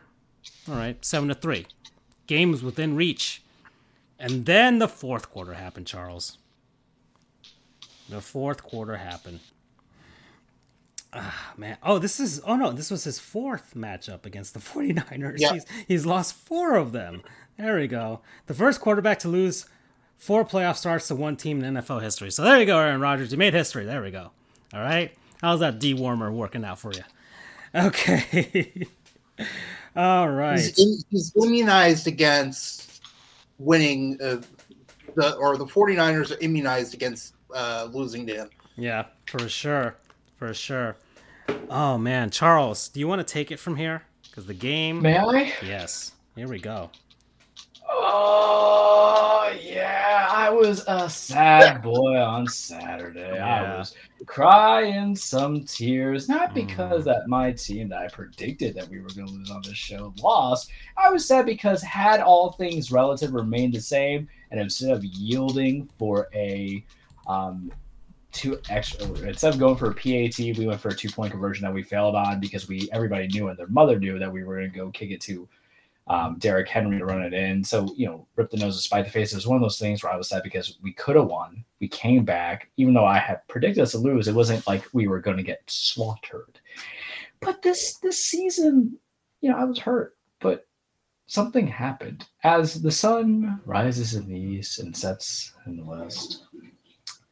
Aaron Rodgers is going to just get you fantasy football pundits all excited that he's going to contribute to it and do some good stuff. And then he's actually going to have to play in the playoffs. And this was the only game he played in the playoffs because he was a number one seed. Number one seed. So he was a quick in and out. He was at Charles at a social gathering to celebrate a baby. I'm out, man. I'm out. Let me peace out. He didn't show up. He was like 20 for 28, 200 something yards of interception. And I just, mm, it just felt so good because I was right on two things. Three years ago, when I first joined on the show, I'm not an OG, but I'm the closest thing to an OG for the show. You guys are the original OGs with Doug, but I, I was accepted and loved. I remember one of the hot controversial takes was what's so great about Aaron Rodgers. And then I kind of looked like a madman. To quote Thanos, they called me mad because I was a lapping it up. I wasn't lapping up the love of Aaron Rodgers, but I looked at the body of work and I said, you know, he doesn't play defense, so I can understand the oh the defense let up. But he does play offense. He does throw the ball. And I felt that a lot of people were just making excuses. They were making excuses. They were making excuses about how parents make excuses for their children. Oh, he's not so smart, but he played football real well. Stuff like that. He doesn't know the meaning of the word quit. Well, you should quit ahead because I'm about to go deep on this man. I was like, you know, where's the touchdowns? Where's this guy who gets 40 something t- TDs the last several years with only like three picks and he can't read the defense anymore? This guy who's going to be awarded a fourth MVP, which I think is fraudulent in and of itself because it really should go to Brady or Cooper Kupp. And yet again, he just doesn't show up. And last year was like, oh, they settled for the field goal instead for the touchdown. Well, Mr. Big Balls, if you were such, you know, that much of a baller, you could just change the audible right there and deal with the consequences. And you caused all this kerfuffle. kerfuffle, boys, coming into the season. And I felt like no one was fully behind me yet because I, I see through that BS. I go to court. I cross examined some bad people in life. I saw through your soul, Aaron Rodgers. And then it came out ivermectin, all of a sudden, you know what? I'm not even gonna hate you. You want to believe in whatever medical science you can't see me, finger quotes in the air, um, that you want to practice. It's your body. Who am I to say do anything different? But I am going to keep to my convictions that I think that there was a time period where you were great. And now you've just become very good. And you didn't show up on this team.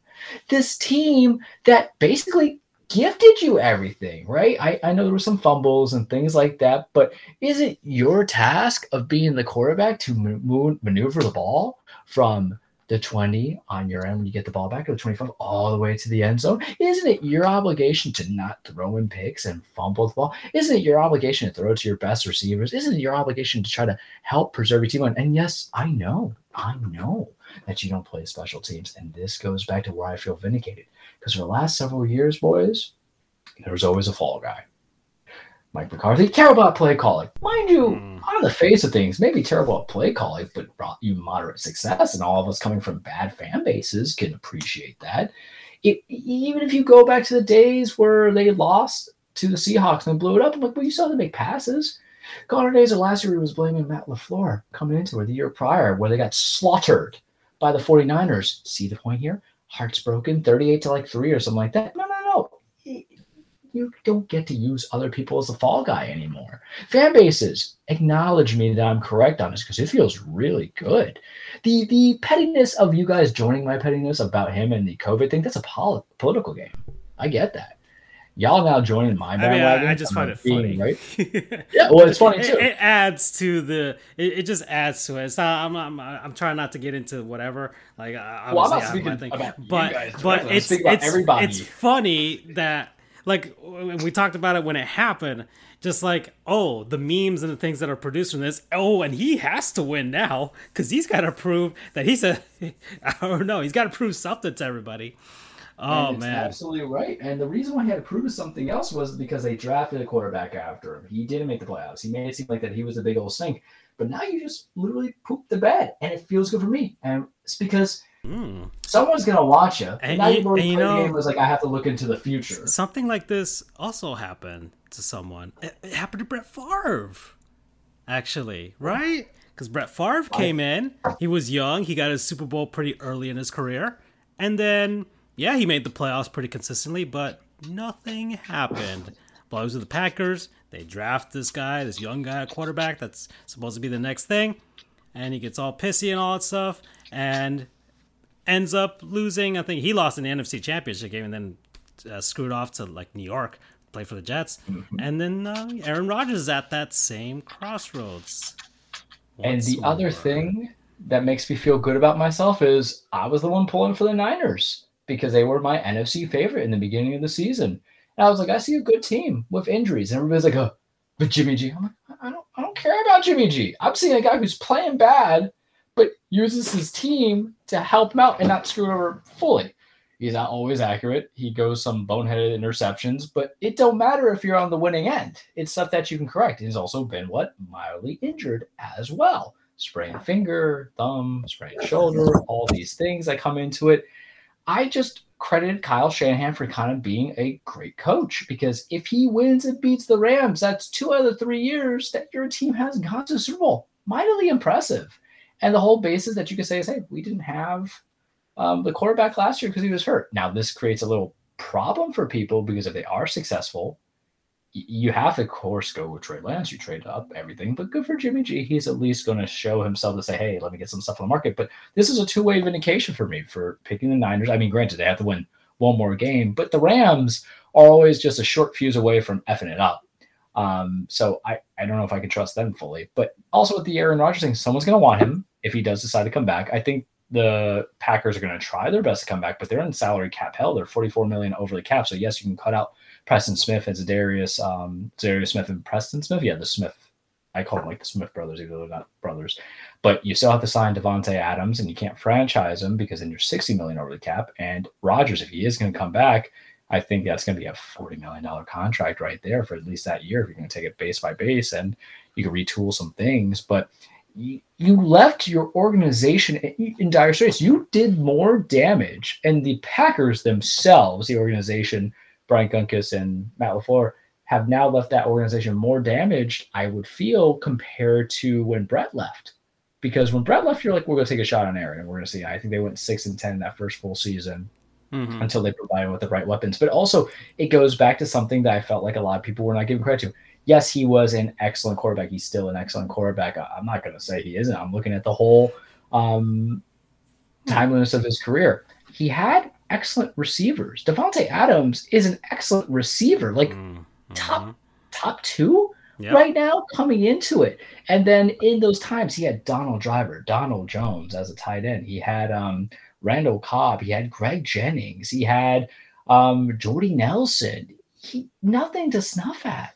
And I feel that he became bigger than that. It's not like he had seasons with Tom Brady, who he's, he was doing Keenan McCardell and Jabbar Gaffney, and we're going down some real list Damn. of names that are coming into it because that that was a, and then he had a busted down Deion Branch. Remember Brady's wide receiver corps from like 2004 to like 2006? That's what propelled. Yeah, before yeah, The, before Randy um, Moss got there. Yeah. That, that's what propelled the, the Randy Moss trade. And Brady still make that work. And even to a degree, Philip Rivers. Uh, it's a weird thing to go on because they don't have a lot of success on his playoff record, but he still was able to put some things out there where it just He's a Vincent. Jackson and then and then Vincent Jackson left, right? So um, I'm just going, yeah, that Keenan and I'm just going through the recesses, but there were some quarterbacks who they're hiding success, and we can all say Rodgers had a lot of high success to always go to the NFC game. But you know it's terrible? He's ooh, and you guys are gonna throw some shit at me. He's Donovan McNabb with the one Super Bowl ring.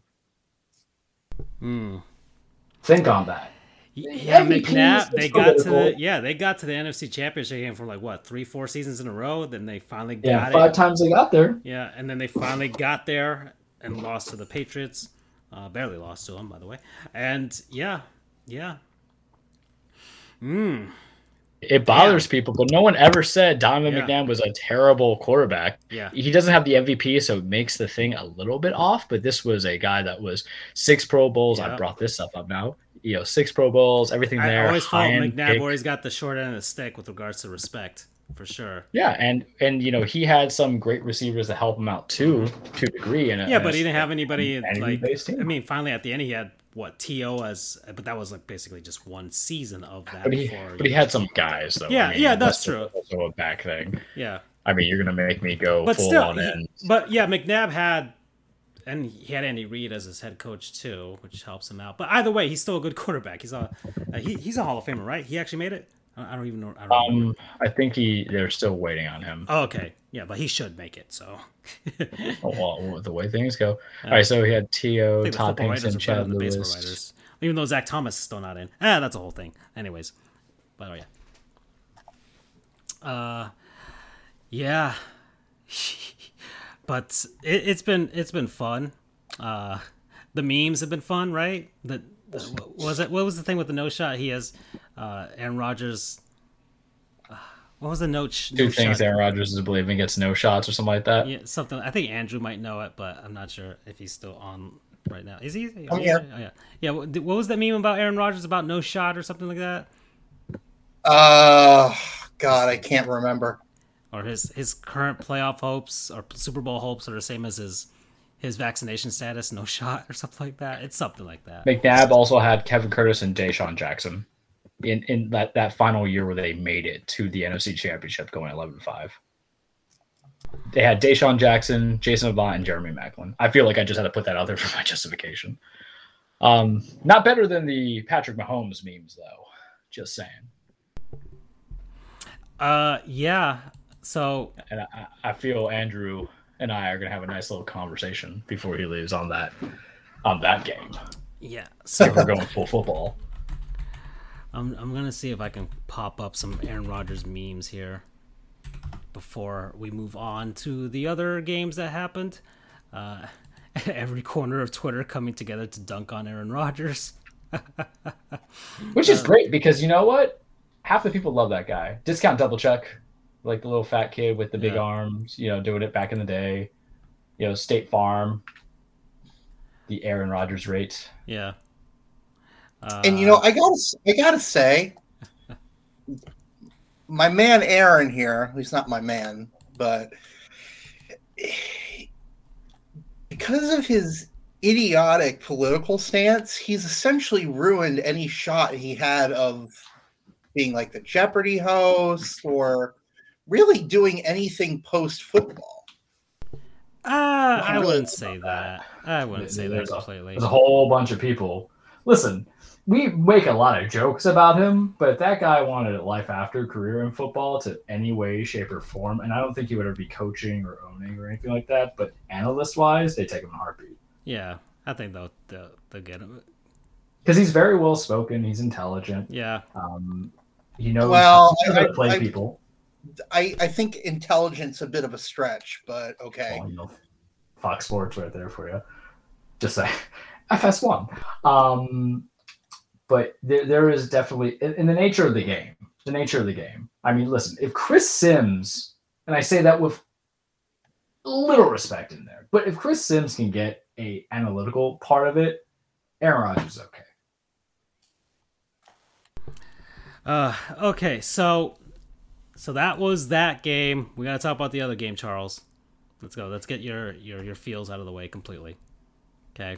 I, I mean, I, just what happened? What happened? the defense showed up. Todd Downing is ass backwards. We need some wide receiver help, but I do feel that instead of going for the two point conversion after the first touchdown, they should have just gone for the PAT and your defense went down everything. But that didn't happen, obviously. It would have kept the score in theory 17 to 16 instead of what led to it. But then I don't understand the last 20 seconds why we just had to force the ball because I think we could have grinded out the Bengals. And my problem is, is that this has made me kind of hate Joe, Joe Burrow a little bit, but not because we lost, but because fan bases now make me want to hate Joe Burrow. And that's like the worst thing that can happen because I feel like we're creating a new Aaron Rodgers. He's a little bit too cocky for his own good, but you kind of want that. You don't want anybody who's um, mild mannered when they're trying to bring out a desolate Uh, organization to success. And Hmm. he's doing it. He did it with LSU. He's doing it with the Bengals. I, I, I love think it. it. Yeah, I think it's just it's you know the, I think uh, freezing cold takes had that that meme of that one It- guy like. Or Is he too memeable? I think that's what it is. It, it might You be. know. I mean, he's been. I think he's got kind of, and really, the NFL is going to really try and make him a face, especially if he gets to the Super Bowl. Uh, that Especially that if they win that Super yeah Bowl. yeah that and no, he'll be all over the place.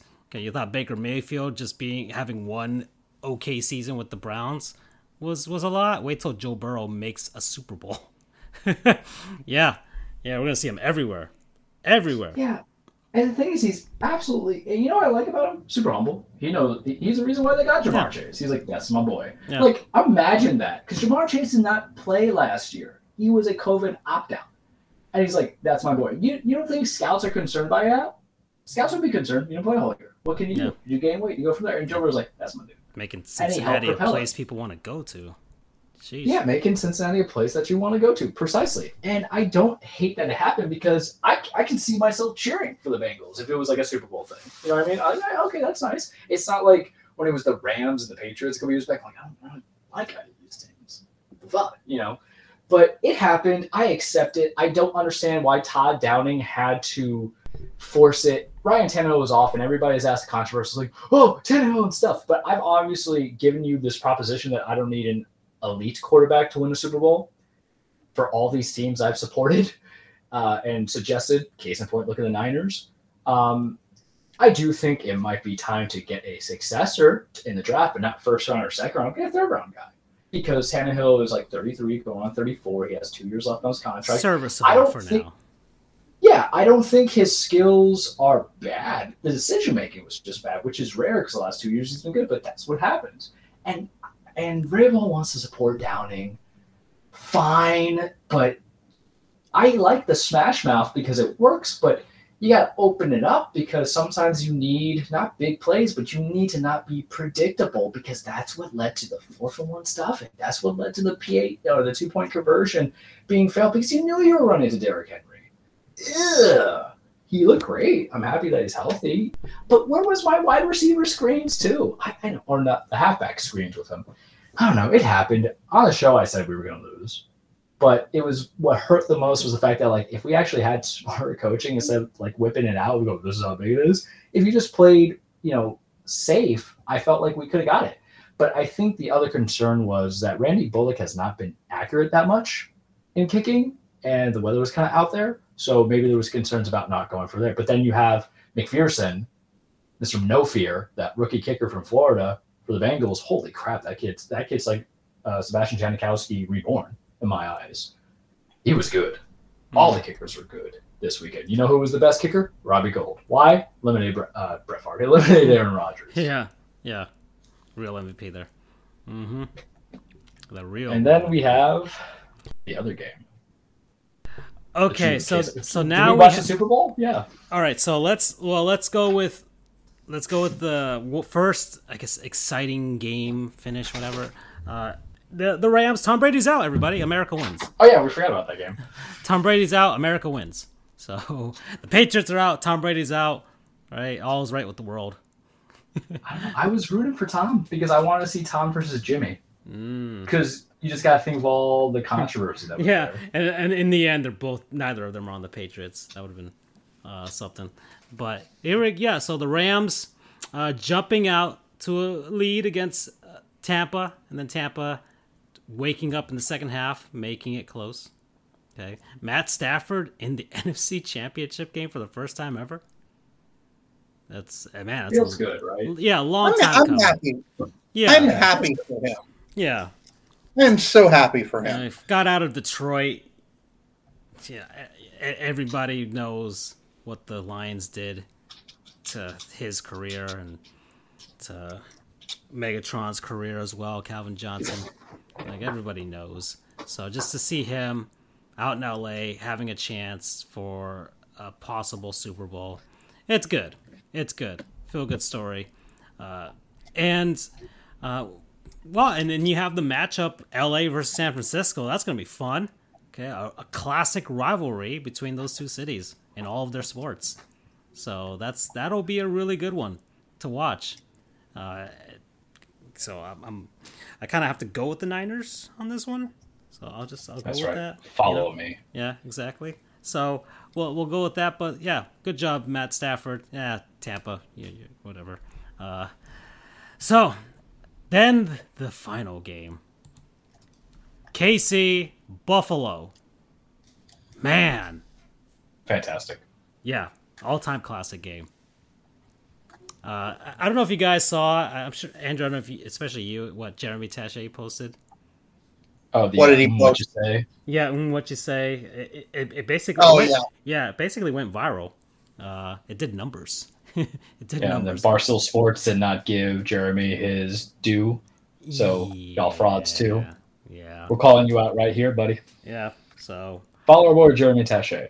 He's on Yeah. Valley Sports and all that fun stuff. yeah, no, he's doing some stuff. He's doing stuff. He came down to our show. Imagine that. Watch, he's gonna be like on NBC or ABC or something like that one day, and then we'll be like, yeah, he was on our show.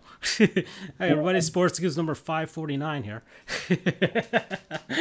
Yeah, we're shills. We we will whore it out. yeah. Uh, anyways, We'll be doing the show until the end of time. Yeah.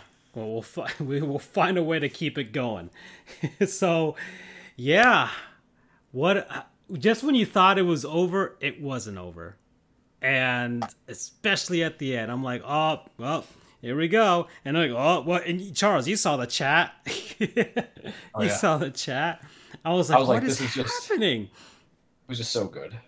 It was. It was really good. Josh Allen uh, versus Patrick Mahomes, and yeah, man, Patrick Mahomes just now now that he's like Brady's out. Okay, uh, it's time. It's my time. Finally, finally, and yeah, it's it's. Can we take a moment? Can we take a moment here to appreciate Gabe Davis? I, I, I was I was in Ah, my head of my mental notes. I was like, how many minutes are we gonna get on Gabe Davis? All right, Andrew. I, I, I won't. Prop don't up your worry, boy. spend- Prop up your boy. I won't spend too long on Prop up him, your but boy. NFL record, folks. UCF making waves. I knew he was special. The kid is legit. He was a sight to behold uh, at UCF. No one could defend him. and unfortunately, he he juked a UCF alum out of his jockstrap as well. Uh, on that last touchdown, he um, juked out uh, cornerback Mike, Mike, Hughes. So you know you, you kind of feel bad for Mike there, but damn, that was really good. was really good. Oh boy, but still, hey, you got two of your guys out there, you know, so. And you know the the the great thing is you hear all these people. I mean, I, I'm not going to say Gabe Davis is good just because of UCF. That would be uh, diminishing how good of a player he is. But I take very a good amount of satisfaction seeing all these pundits that are like, "Oh, UCF, you know, they claim this national championship, but you know, they had no NFL caliber players and they're crap." Quite a few people said there were no NFL caliber players on this team. I think we have on the 2017 team, I think we have 23 right now who have either who have played at some point in the NFL. Um, and then you've got freaking Gabe Davis who just up and decides, you know what? I'm going to break a record, an NFL playoff record here. And so it's, you know, congrats to him. I mean, that's awesome. Um, but it's it's also uh, it's nice to see some of these uh, anti UCF pundits getting some hum- uh, getting uh, eating some humble pie. Not that they'll ever. We love humble pie up in the show. Mm. Yeah.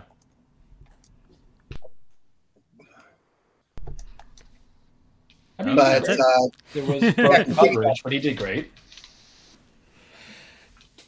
Uh, yeah, but this game, this is an all timer. This is an all time game for sure. This is one that people will be like, yeah, man. Uh, we'll see. Uh, gosh, I don't want the Chiefs to win it again. Uh, really? Nah. I don't So there's a consequence for being that good and building the team that they built. I don't want. I don't want another. I don't you want. don't want another Brady. Exactly, the Brady and the Patriots. I don't want this to be a thing. I really don't. Even though I'm a 49ers fan, you guys know. But well, they beat you in that Super Bowl, so you should come in with that rage. Yeah, two years ago. yeah, exactly. Yeah, I, my, my retroactive rage is so. Um, yeah, there could be a rematch once more. Uh, between KC and San Francisco, Garoppolo versus Mahomes again. Could you? I don't think many people would have imagined that would be the constant rematch that we'd be getting in Super Bowls if if that happens. If that happens but there's a possibility. There's a possibility. But then, of course, you could have two really nice stories: the new guy and in Matt in uh, Joe Burrow versus the guy that's been waiting all this time, Matt Stafford. Uh, that there could be that possibility as well. But yeah, that's that's been that. It was a it was a good good crop of games. I think. I think we we for the most part everybody was satisfied. Uh, Charles was sad at the beginning, but something made him very happy on that day too. So that was good. And yeah, yeah, that's where we got NFC and AFC championship. See where it goes down. All right. Ah, let's see. We are at an hour 49. I don't really have any NHL news that I want to talk about, to be honest. You're or... not going to open up the controversy about what happened? I'm shocked, right, Andrew? About what? Of the Bills Chiefs? Oh, Oh, overtime. Yeah, yeah. Okay, fine. Let's go into the overtime conversation. Because Andrew, you're still leaving at nine, right? Yeah, uh, yeah, yeah. So we're at right, so an we, hour forty nine left. We got yeah nine minutes basically uh, for Andrew. But all right, so overtime. So yes, the game went tied into overtime, and the NFL overtime rules, as we, as most people know, go as uh, coin flip Whoever gets the ball chooses to receive or defend, and then if the team that has the offense first scores a touchdown, the game is over. If they go for a field goal, then the other team has an opportunity to try and score a touchdown and or try and kick a field goal to tie the game and see if they can defend. And that's how that rolls. But Chiefs won the coin toss. Chiefs got the touchdown. Game was over. And a lot of people did not like that. Some people felt it was anticlimactic in a sense for, for that game. Uh, but that's been the rules for quite a bit in the NFL now. I think it's at least 10 years, right? Since they've done this rule. And like nine or 10, yeah. Yeah, something like that. And because before it was, and whoever got a points first, it didn't matter how, uh, would win the game.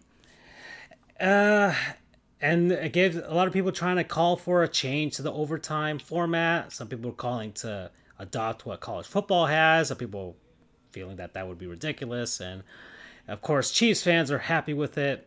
Bills fans are not. Uh, my dad wasn't happy with it. He's like, it should be like in baseball. You, can, you should at least have a shot. You should at least have one shot at at, uh, at getting the, the the ball back or the offense back. Uh, and so, and so yeah, let's let's start so this. I've I've softened my stance a little bit. I initially said college or nothing, and that's a little bit too much, or not college or nothing, but I was like they have to go with college, and that's a little bit too much. I think whatever it is they do, both teams have to have an opportunity. And I know a lot of people are like, well, if you can, well, you should have the opportunity, you should be able to stop them. It's like, come on, really? Like, and Kingdom Hearts is pissing me off because I'm trying to open these chests and enemies kept keep spawning. um, anyway, it's you got to at least give the chance. And the this whole argument of oh they should if they should have been able to stop them in the game or they should be able to stop them in the first place like no the the the the argument that it's similar to not giving uh, not playing the bottom half of the of an of uh 10th inning or whatever that's very that's very accurate. You know you had nine innings to you had nine innings to win. Now we're not giving you the shot. It's like it's so stupid I, I don't know why the NFL hasn't changed it. And I don't know why teams are so resistant to the change because it can only benefit them. Well, I, I may, uh, it might be a CBA thing. I think maybe the players. Uh, I, I don't think they have a say in those kind of rules, though. uh, maybe. Yeah, I, if anything, it has to be NFLPA But Um, like, because CBA is more contracts and stuff like that. well, but so, sometimes uh, they they do have. rule If anything, it's a health and it. But safety I- I- situation. But it might. I, I don't know because yeah, the NFLPA is not as powerful as MLBPA. Um, but yeah, it, and like I said, it doesn't have to be college rules. I mean, I think college rules are are per, I think college rules. I mean, with the exception of this recent change they made, where after the third overtime, where from the third overtime on, it's just a two point shootout. I don't like that. But the concept of starting at the 25 yard line and then mo- moving your way forward, I think that's a good compromise f- between getting a good result and uh, between getting a good result and uh, player safety.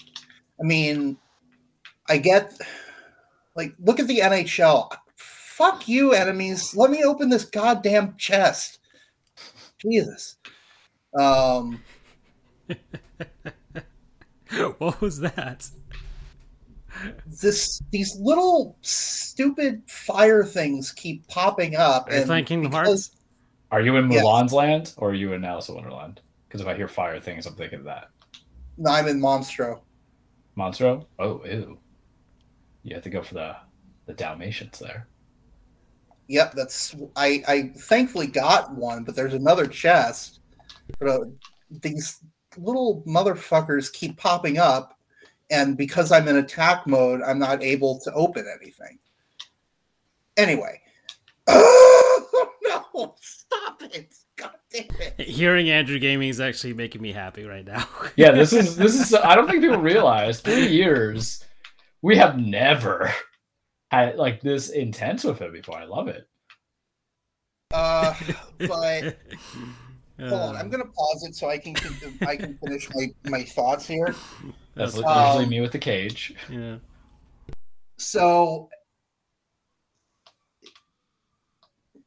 I think like I've thought of potential I thought of a way to make the college football one better, but but I digress. The point is whether it's following the college rules, whether it's um I don't know, you start at the the at your own 20 yard line and you have five minutes or you have two minutes to make it down the field you know some kind of a timed um, because college overtime is not time but like let's say two minutes to work the way down the field. They could do like the NHL where they get rid of players off of the field and just open it up completely.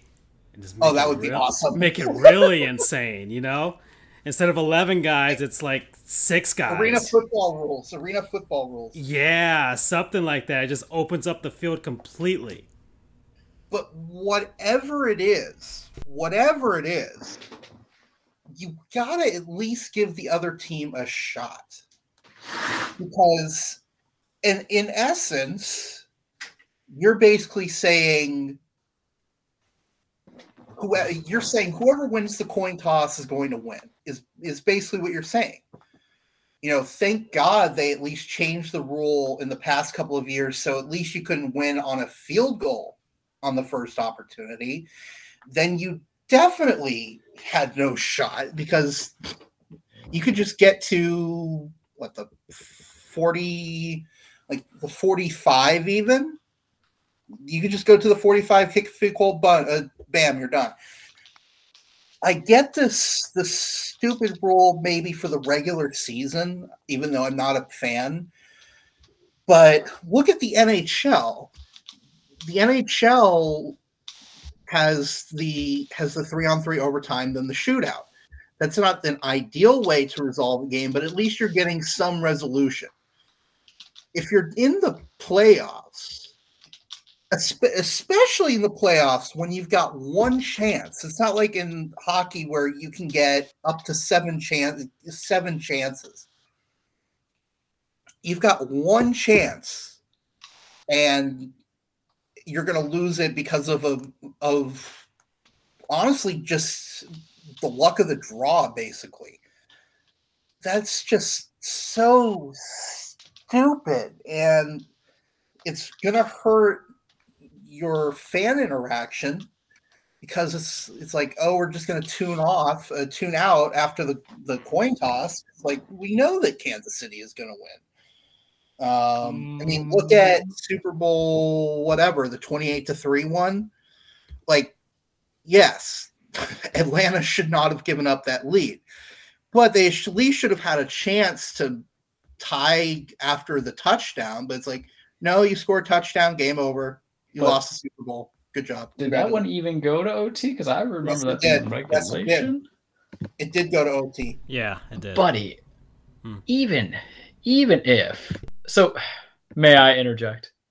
Go ahead. So I'm gonna. I, I I thought this out, so I'm gonna go for it. One, for those who, and I'm not really gonna spend much time about saying what the alternate rules should be. For those who have alternate ideas, present them, please. That don't say that it's just should be just like college, because that means it's being a college shill. There's things to take in consideration of health and all that other fun stuff. And I think what happened is the statements made kind of got me. We forget that 25 points or so was scored in a minute and change. Um, ridiculous, fantastic game coming into it. There could be no one wants to appropriate the blame about Sean McDermott, you know, not squib kicking it, but I understand that that doesn't solve the OT argument. However, when you bring back into it, you're not starting at the four or the 45. And I think ignorant people who said that the Bills lost because of a coin toss is a silly argument. The Bills did not lose because of coin toss. The Bills lost because Leslie Frazier called a bad series, plain and simple. It's not as if on the kick return, you're automatically placed at the 40, your own 40, and you have a much closer chance. You're positioned at the 20 to 25, depending if it was a take back or anything. And it was just better offense that was played. Both teams were gassed. Sure. What do you think they're going to be when you come to overtime anyway? They're going to be gassed anyway because they played hours worth of football, very high intense football coming into it. So if you want that opportunity and say, oh, he deserves a chance, but this goes on the running thing about like even bringing back to the Aaron Rodgers concept is like one man is not the team. You have Jordan Poyer, you have Micah Hyde, two all pros, all pros. Ironically, they're not getting the Pro Bowl. Explain that to me. That's a joke, right? You have all these other great players that come into it, and they couldn't get their guys on. And then it went from basically one end to another, and there was a Travis Kelce touchdown. People don't like sudden death, but I feel that it, it's not as if you got cheaped.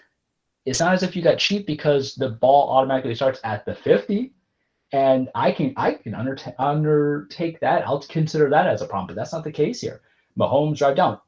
The people who said, "Oh, that means they got the coin toss. That's gonna mean it's automatic score." That's not true. We all know that. That that's just logical arguments that they want to take to make it seem more logical. I'm sorry, illogical arguments make it seem logical because sometimes you get overtimes that go on forever. That's how we get ties. And this whole idea was like, well, Josh Allen was just doing so damn good. He was doing so damn good because his defense was playing trash. So if the superior team won, they won. And it went to overtime, sometimes that's life. Because if you say that the coin toss was a big indication, I don't necessarily think that because it's an offense defensive game. And consider one more thing to put into it is that you're presuming Allen's going to drive down. Not necessarily so. There was a lot of broken coverage of what led to Gabriel Davis's four touchdown, 200 yard reception game. Maybe they tie it up, but they had the opportunity because we had saw over the weekend in the playoffs defenses making plays, causing fumbles, blocking punts, blocking field goals, intercepting things. And the problem was is because everybody was not used to this kind of game. I don't believe people have this kind of a reaction if it was my lowly Tennessee Titans going into overtime and having something similar happen to them. I do not think these masses would be riding this momentum of change if it was just the lowly Tennessee Titans and they wanted well, a chance me... because we're not the sexy offense. Because you guys got to see a game that was supposed to be exceptional that was supposed to be different. And you don't like the end result. It's also because you probably don't like kansas city anymore because you don't want them always to succeed now that's just my big blurb to everybody in the world well let me just say let me say this i mean i see your points but I've been ragging against the NFL's o- OT rules for years now. Um, so it's it's not just because of. Well, it's not I you. Mean, I'm just saying our platform is to everybody. Right, but I mean, I just want to. I'm not one of those folks. I've been. I mean, I haven't discussed it with you guys, but I mean, ask the other RCFB mods, and they'll tell you that we all hate um, the the OT rules. And I mean, I'm actually glad that I thought of that cool little time drive thing because that's actually not a terrible idea. Um, but I just to not even get the chance, like especially nowadays where defenses, no matter how good they are, they're essentially sieves because of how good quarterbacks and wide receivers are. Um, I mean, you didn't see 30 something odd game. Like what happened the other few years ago was like 54 52 uh, between Kansas City and, and the Rams. It's like mm-hmm. but insanity. Yeah, it was, it was when the Rams were the hot-ish with Jared Goff back in the day. But uh, it just the, if anything, it's at least even if it's for the fans' sake to see, you know, Jer- uh, fuck, what's his name, Jake Allen, Uh, Jer- um, Jared Allen. Jared Not Jared Allen. Damn, I'm sorry, Josh Allen. You're making me think of all the other Allens. We're about to say uh, Jared from Subway. No, uh, Josh Allen. But um, even if it's just to let to make the game more interesting, to let people see Aaron, uh, Allen have another shot. but the game was already interesting enough. That that's the thing. I think we got spoiled on what we saw, and we wanted to end our way because you know we we fell in love with the offenses instead of the defenses. And who's to say like if Patrick Mahomes threw a pick and it was a pick six, done right, and then the Bills win the game, not even needing Jared Allen because there's other Wait. ways to win the game besides your quarterback throwing a touchdown, kids. But wait, wait, wait, wait, wait. That's here's the thing though. In college, if you throw an interception, game over because you're the opposing team had their chance. It's it's not like the it's not like they get the touchdown. Uh, Let's say Team but, A. But even if they're but even if they're the receiving team first. well, like let's say Team A and Team B. Team A is the one that is on offense first. Mhm. let's say they get picked off and team, uh, team B returns it for a touchdown. Game over. Yeah. It's it's the same rule as in the NFL. It's just if team A goes down and scores, then team B also gets their shot.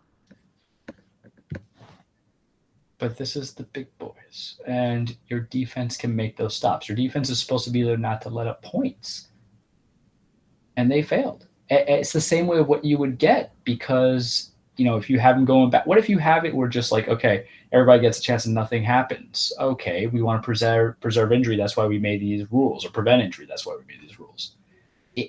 I don't think it's. I, I- think the big suggestion if I would do to piss off people tenfold is you keep it the way it is and everybody starts at the 10 yard line. Suck it. And you have to go drive down 90 yards now and then run that high pressure in. But I- just think this is also the wave of momentum of people loving what we saw and was fantastic. Even my own mother was like oh my god this is great. My mother was no, anything about football. She's like this is great. But i i don't feel that this was a change that people want for the league it was just because of the game itself because i just feel and i know i'm saying the i a lot but this is me coming in from being the team that lost during the playoffs that we would not get that same love. And some people will say, ah, well, if you got the opportunity, well, our team sucks anyway. So if we lost, we lost. We'll count those bridges. But I, I think it depends on what kind of fan you are.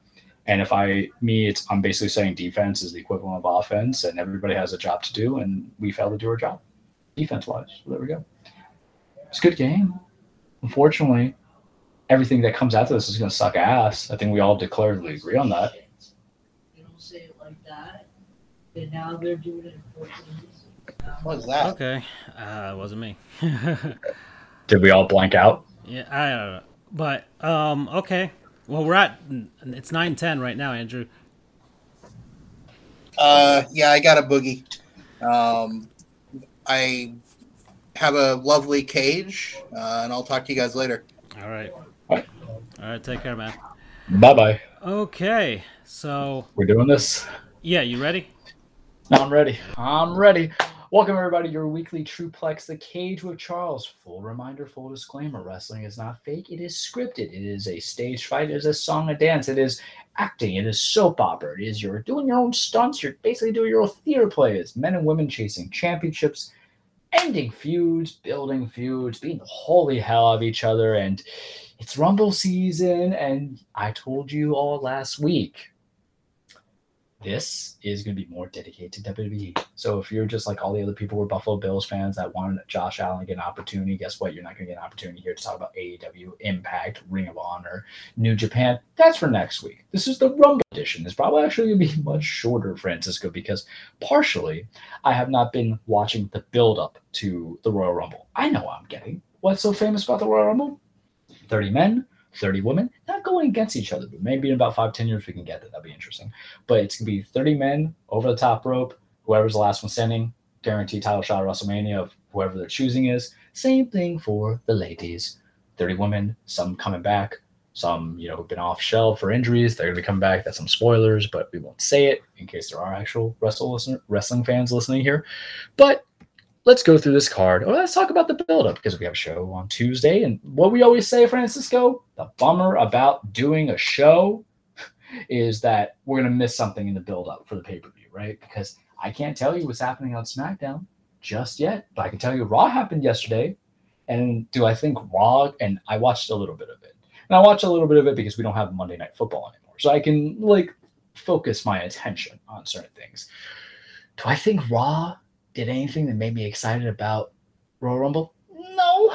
Even though we're to get the manly titans of meat going against each other and Brock Lesnar and Bobby Lashley, they had a weigh in. They jabber jawed a little bit. Eh, eh, just beat the crap out of each other. Do they do enough to kind of build in Becky Lynch and Doudrop? Meh. Do they present some interesting feuds with Kevin Owens and Damian Priest for the United States Championship? Are we sick and tired of Vince McMahon and Bruce Pritchard doing silly things with competitions with the tag team titles, doing RK Bro and Alpha Academy? Absolutely. But what do we like about the Royal Rumble, Francisco? It's all three inclusive brands coming in there. So NXT is going to get a little bit of love. There's going to be some call ups, I think. I think there's going to be some guys entering for the first time, some gals entering for the first time to make their name. We don't know what's happening on SmackDown, so y'all have to wait. Here's the good thing about Royal Rumble it's usually a long pay per view, about four hours or so. You know what I love about this, Francisco? It is on a Saturday. You know what that means?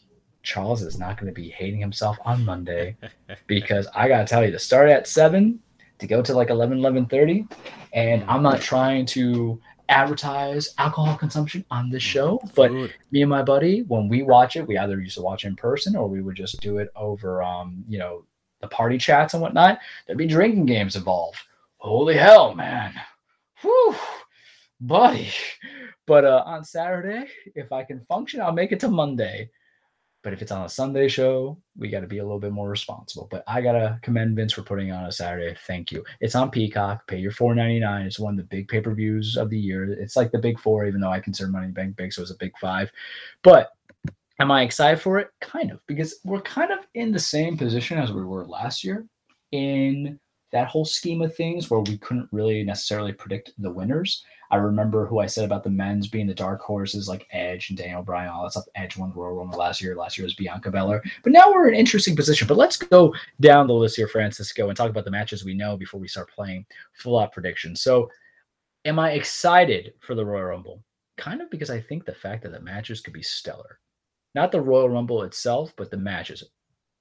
Bobby Lashley, Brock Lesnar. I don't know who's going to win. I'm going to tell you that in a second. Roman Reigns, Seth Rollins. I don't know who's going to win. I'm going to tell you why, because it's very much connected to Brock Lesnar and Bobby Lashley.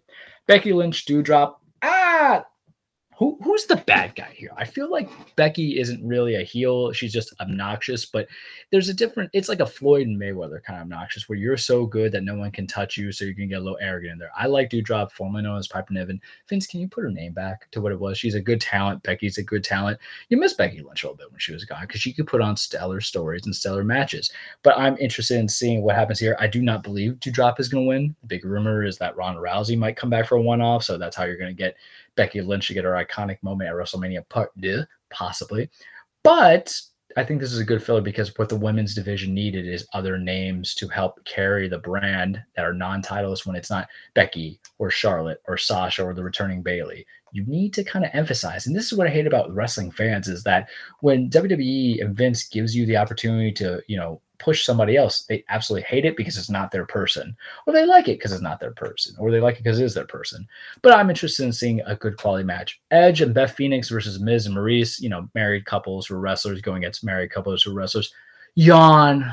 I didn't like it last pay per view when it was Edge and Miz going at each other on day one. They had the weakest card of the match, in my opinion. I want Edge and AJ Styles at WrestleMania. Give that to me in my veins. But if this is just to kind of get the investment in, fine.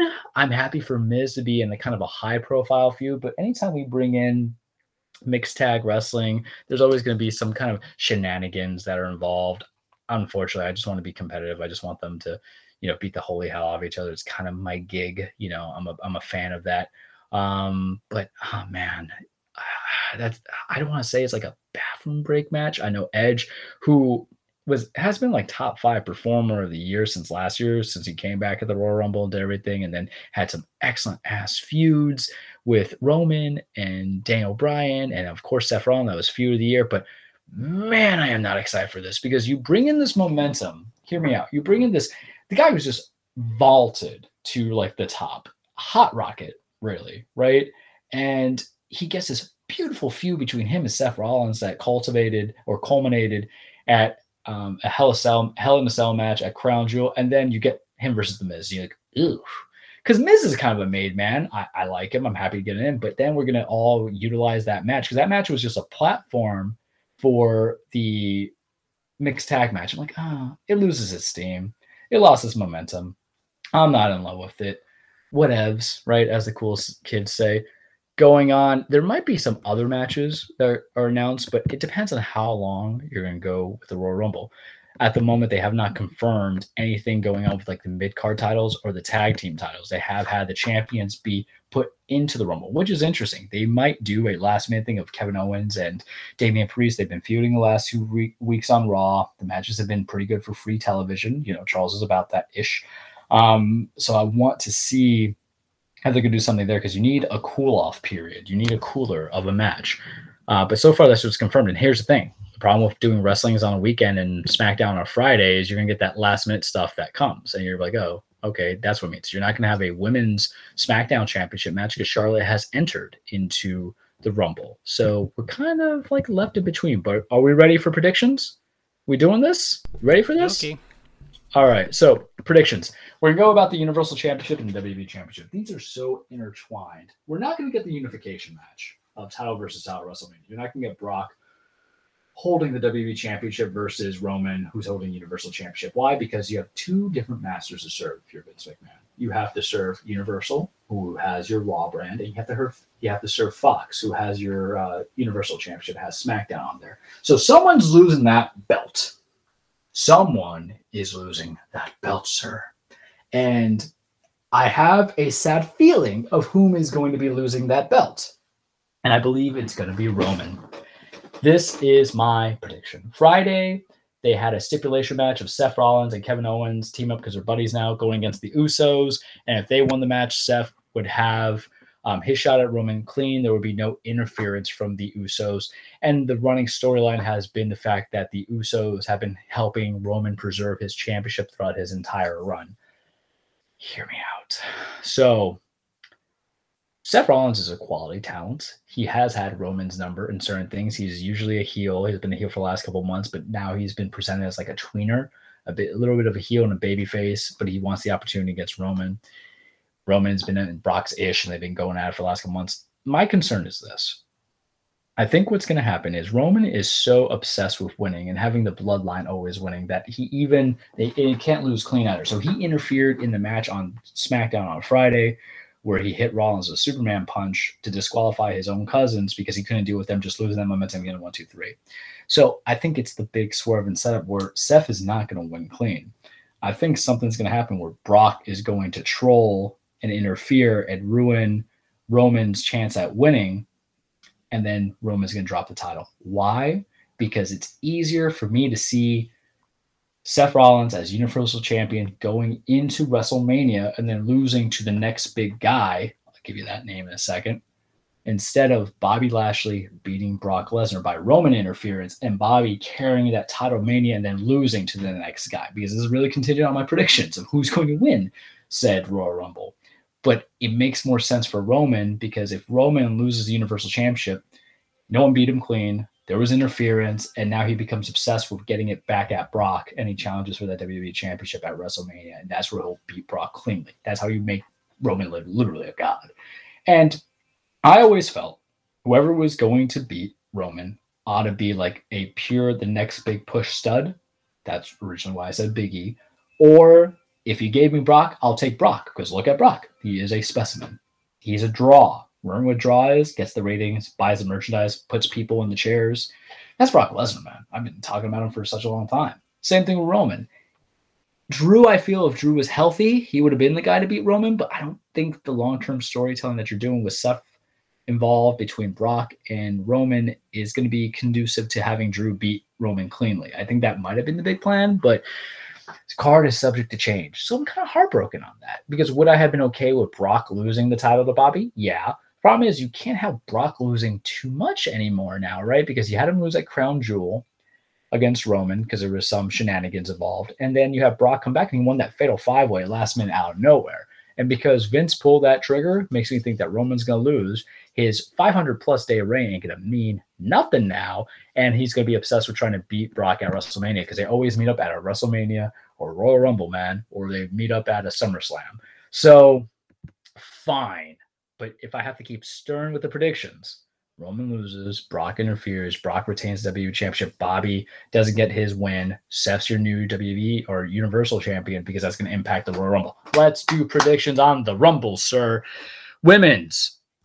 Here's the controversial pick about the women's thing. You have SmackDown champion Charlotte Flair. She's saying, hey, you know what? Y'all are such trash. I'm going to enter this Rumble and I'm going to win this Rumble. I won this Rumble like two years ago. And if I win this Rumble, I'm to get my pick of litter. That's who I think is going to win. They played this two years ago. No, yeah, two years ago when Brock entered the Royal Rumble as the reigning, defending, conquering WWE Universal Champion. No, WWE Champion at that time. Yeah, because Goldberg was Universal Champion. And Brock was about to win. And then what happened was Brock got eliminated by Drew McIntyre Ricochet. That's what led to Drew winning the Royal Rumble and getting his claim to fame. This is why I would go with Charlotte Flair. I don't even have dark horses, man. That's how like all focused I am. You know me, I always have like a or two or three alternative, but I'm I'm going all in, all on red, baby. So if you have Charlotte win, this is how you build the next big star or someone who is going to have a great underdog story, Francisco, for at least two months. You have Charlotte, who is just a defending champion. Her her storylines are weak, her character's weak. They don't involve her, but damn, she puts on good matches. Have her win the Rumble. Have her go be like whoever it is. I don't know who Vince's eyes to push, but have her go be like you. I'm gonna pick you, and everybody's gonna be like, oh, she can't handle it. She's on a losing streak. She's on the stuff, but it creates a newfound confidence to have this person go on a tear, get her opportunity, and then beat Charlotte Flair at WrestleMania. That's how you maybe you stars. As my dogs go crazy supporting me in this in the background. It's kind of how you deal with Ultimate Warrior. okay, my dogs are really listening. It's how you do Ultimate Warrior and Hulk Hogan when that happened, the clash of the you know titans going on. I like that idea because it really creates a natural story. What is wrestling, Francisco? It's soap opera. It's a TV show. It's an arc that's set out between months on end. Have Charlotte win it, pick somebody, Liv Morgan, whoever you want, and then they go and say, yeah, and then have them build up and have their crowning, achieving moment. And it really does something if you have to do some alternatives. I don't know if I like the idea of Bianca Belair winning it again. Yes, you have had back-to-back Royal Rumble champions or winners. You had it with um, Steve Austin, but I don't think I necessarily want that or need that because unless it leads to like a heel turn, you can have Bayley returning. Maybe I can get behind that. Maybe, sure. I don't think you're gonna have any young bloods like Aliyah or Shotzi Blackheart getting it, and I don't think you're gonna get any returning champions. However, if you did bring back Lita and Lita wins it. I'm okay with that because her and Charlotte talk some trash. And yeah, maybe I can get behind where Charlotte and Lita have it as a um, historical icon WrestleMania match. However, it would make me really not feel that Lita's going to win that title. See what I'm saying? I can't get behind it, but that's my idea. That's who I would go with. That's my prediction that I would go with. It's either you have Charlotte win it, pick her selection. She could pick Liv Morgan. I don't care. I think that would be a natural progression because she's already been feuding with Becky and Becky had to cheat the win. So let her get picked up because Charlotte says, Hey, you can beat my girl. So I'm going to pick you because you easy prey. That's a story I can get behind. Going to the men's. This is harder than you think because Francisco, there's what I think is going to happen and there's what I want to happen. But what I want to happen is really going to affect what I actually want to happen at WrestleMania.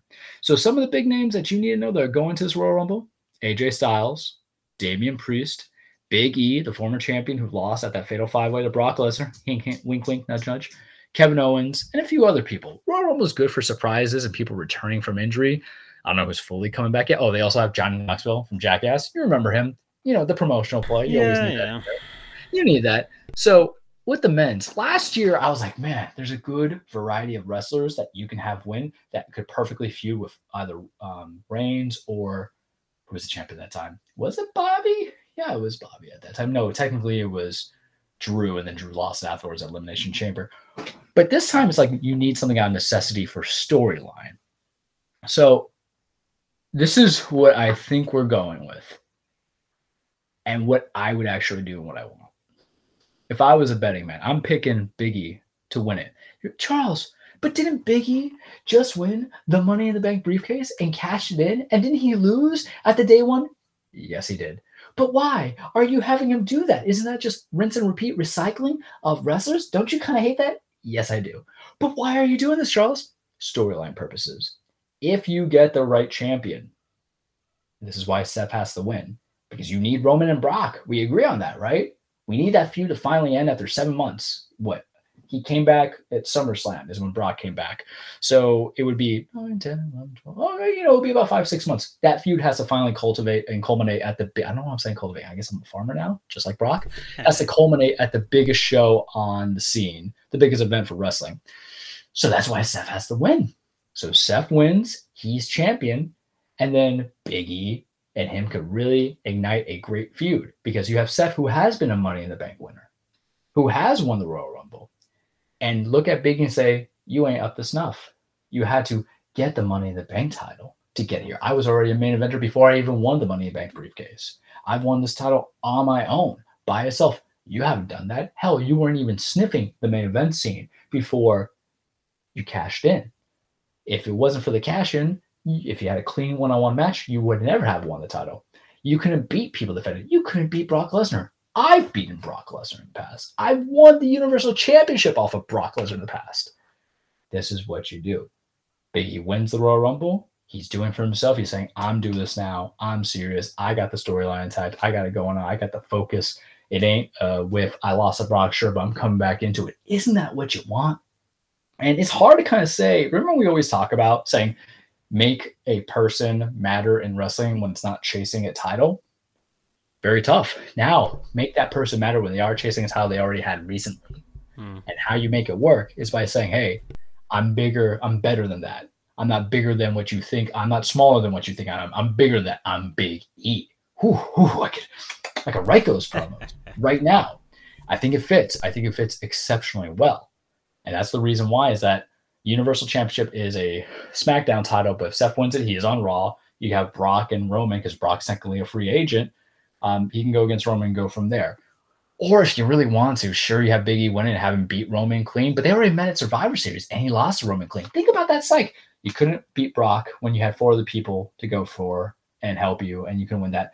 You couldn't beat Roman in Survivor Series. I've also been Roman. Seth, the man, is the Drip King. You've seen his suits, they're fantastic build somebody. I think Seth could play off that heat very, very well. And some people might not want it because some people hated Big E's reign. I wasn't crazy about Big E's reign. Why? Because it felt like a placeholder. And two, they didn't use the money in the bank briefcase the way I would have done it. You don't have these cash ins done so quickly. It was done within two months, man, three months. You got to keep it elongated for a very long period of time.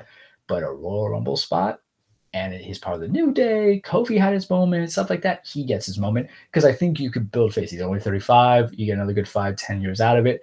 Change the character, evolve the character, build something into. I think you have something very special. If you don't do Big E, the other two people, because this is contingent on who winning a title, Seth, not Bobby. If Bobby Lashley wins, man, we're all my prediction's just screwed. They're up the creek without a mountain because then I'm like, ah, it's whatever you really want to bring. I don't care at this point. But you can either do Damian Priest or AJ Styles. This is where Damian Priest thing hurts a little bit because right now he's the United States champion. But if you really want to shoot this guy to the moon, is that you're a Royal Rumble winner and you're United States champion. And Priest, he was had the Bad Bunny match last year where they teamed up and went against Miz and Morrison, um, and he's done well. He's gotten stale for me on the U.S. title, but but he's feuding with Kevin Owens. Kevin Owens' new best friend is Seth Rollins.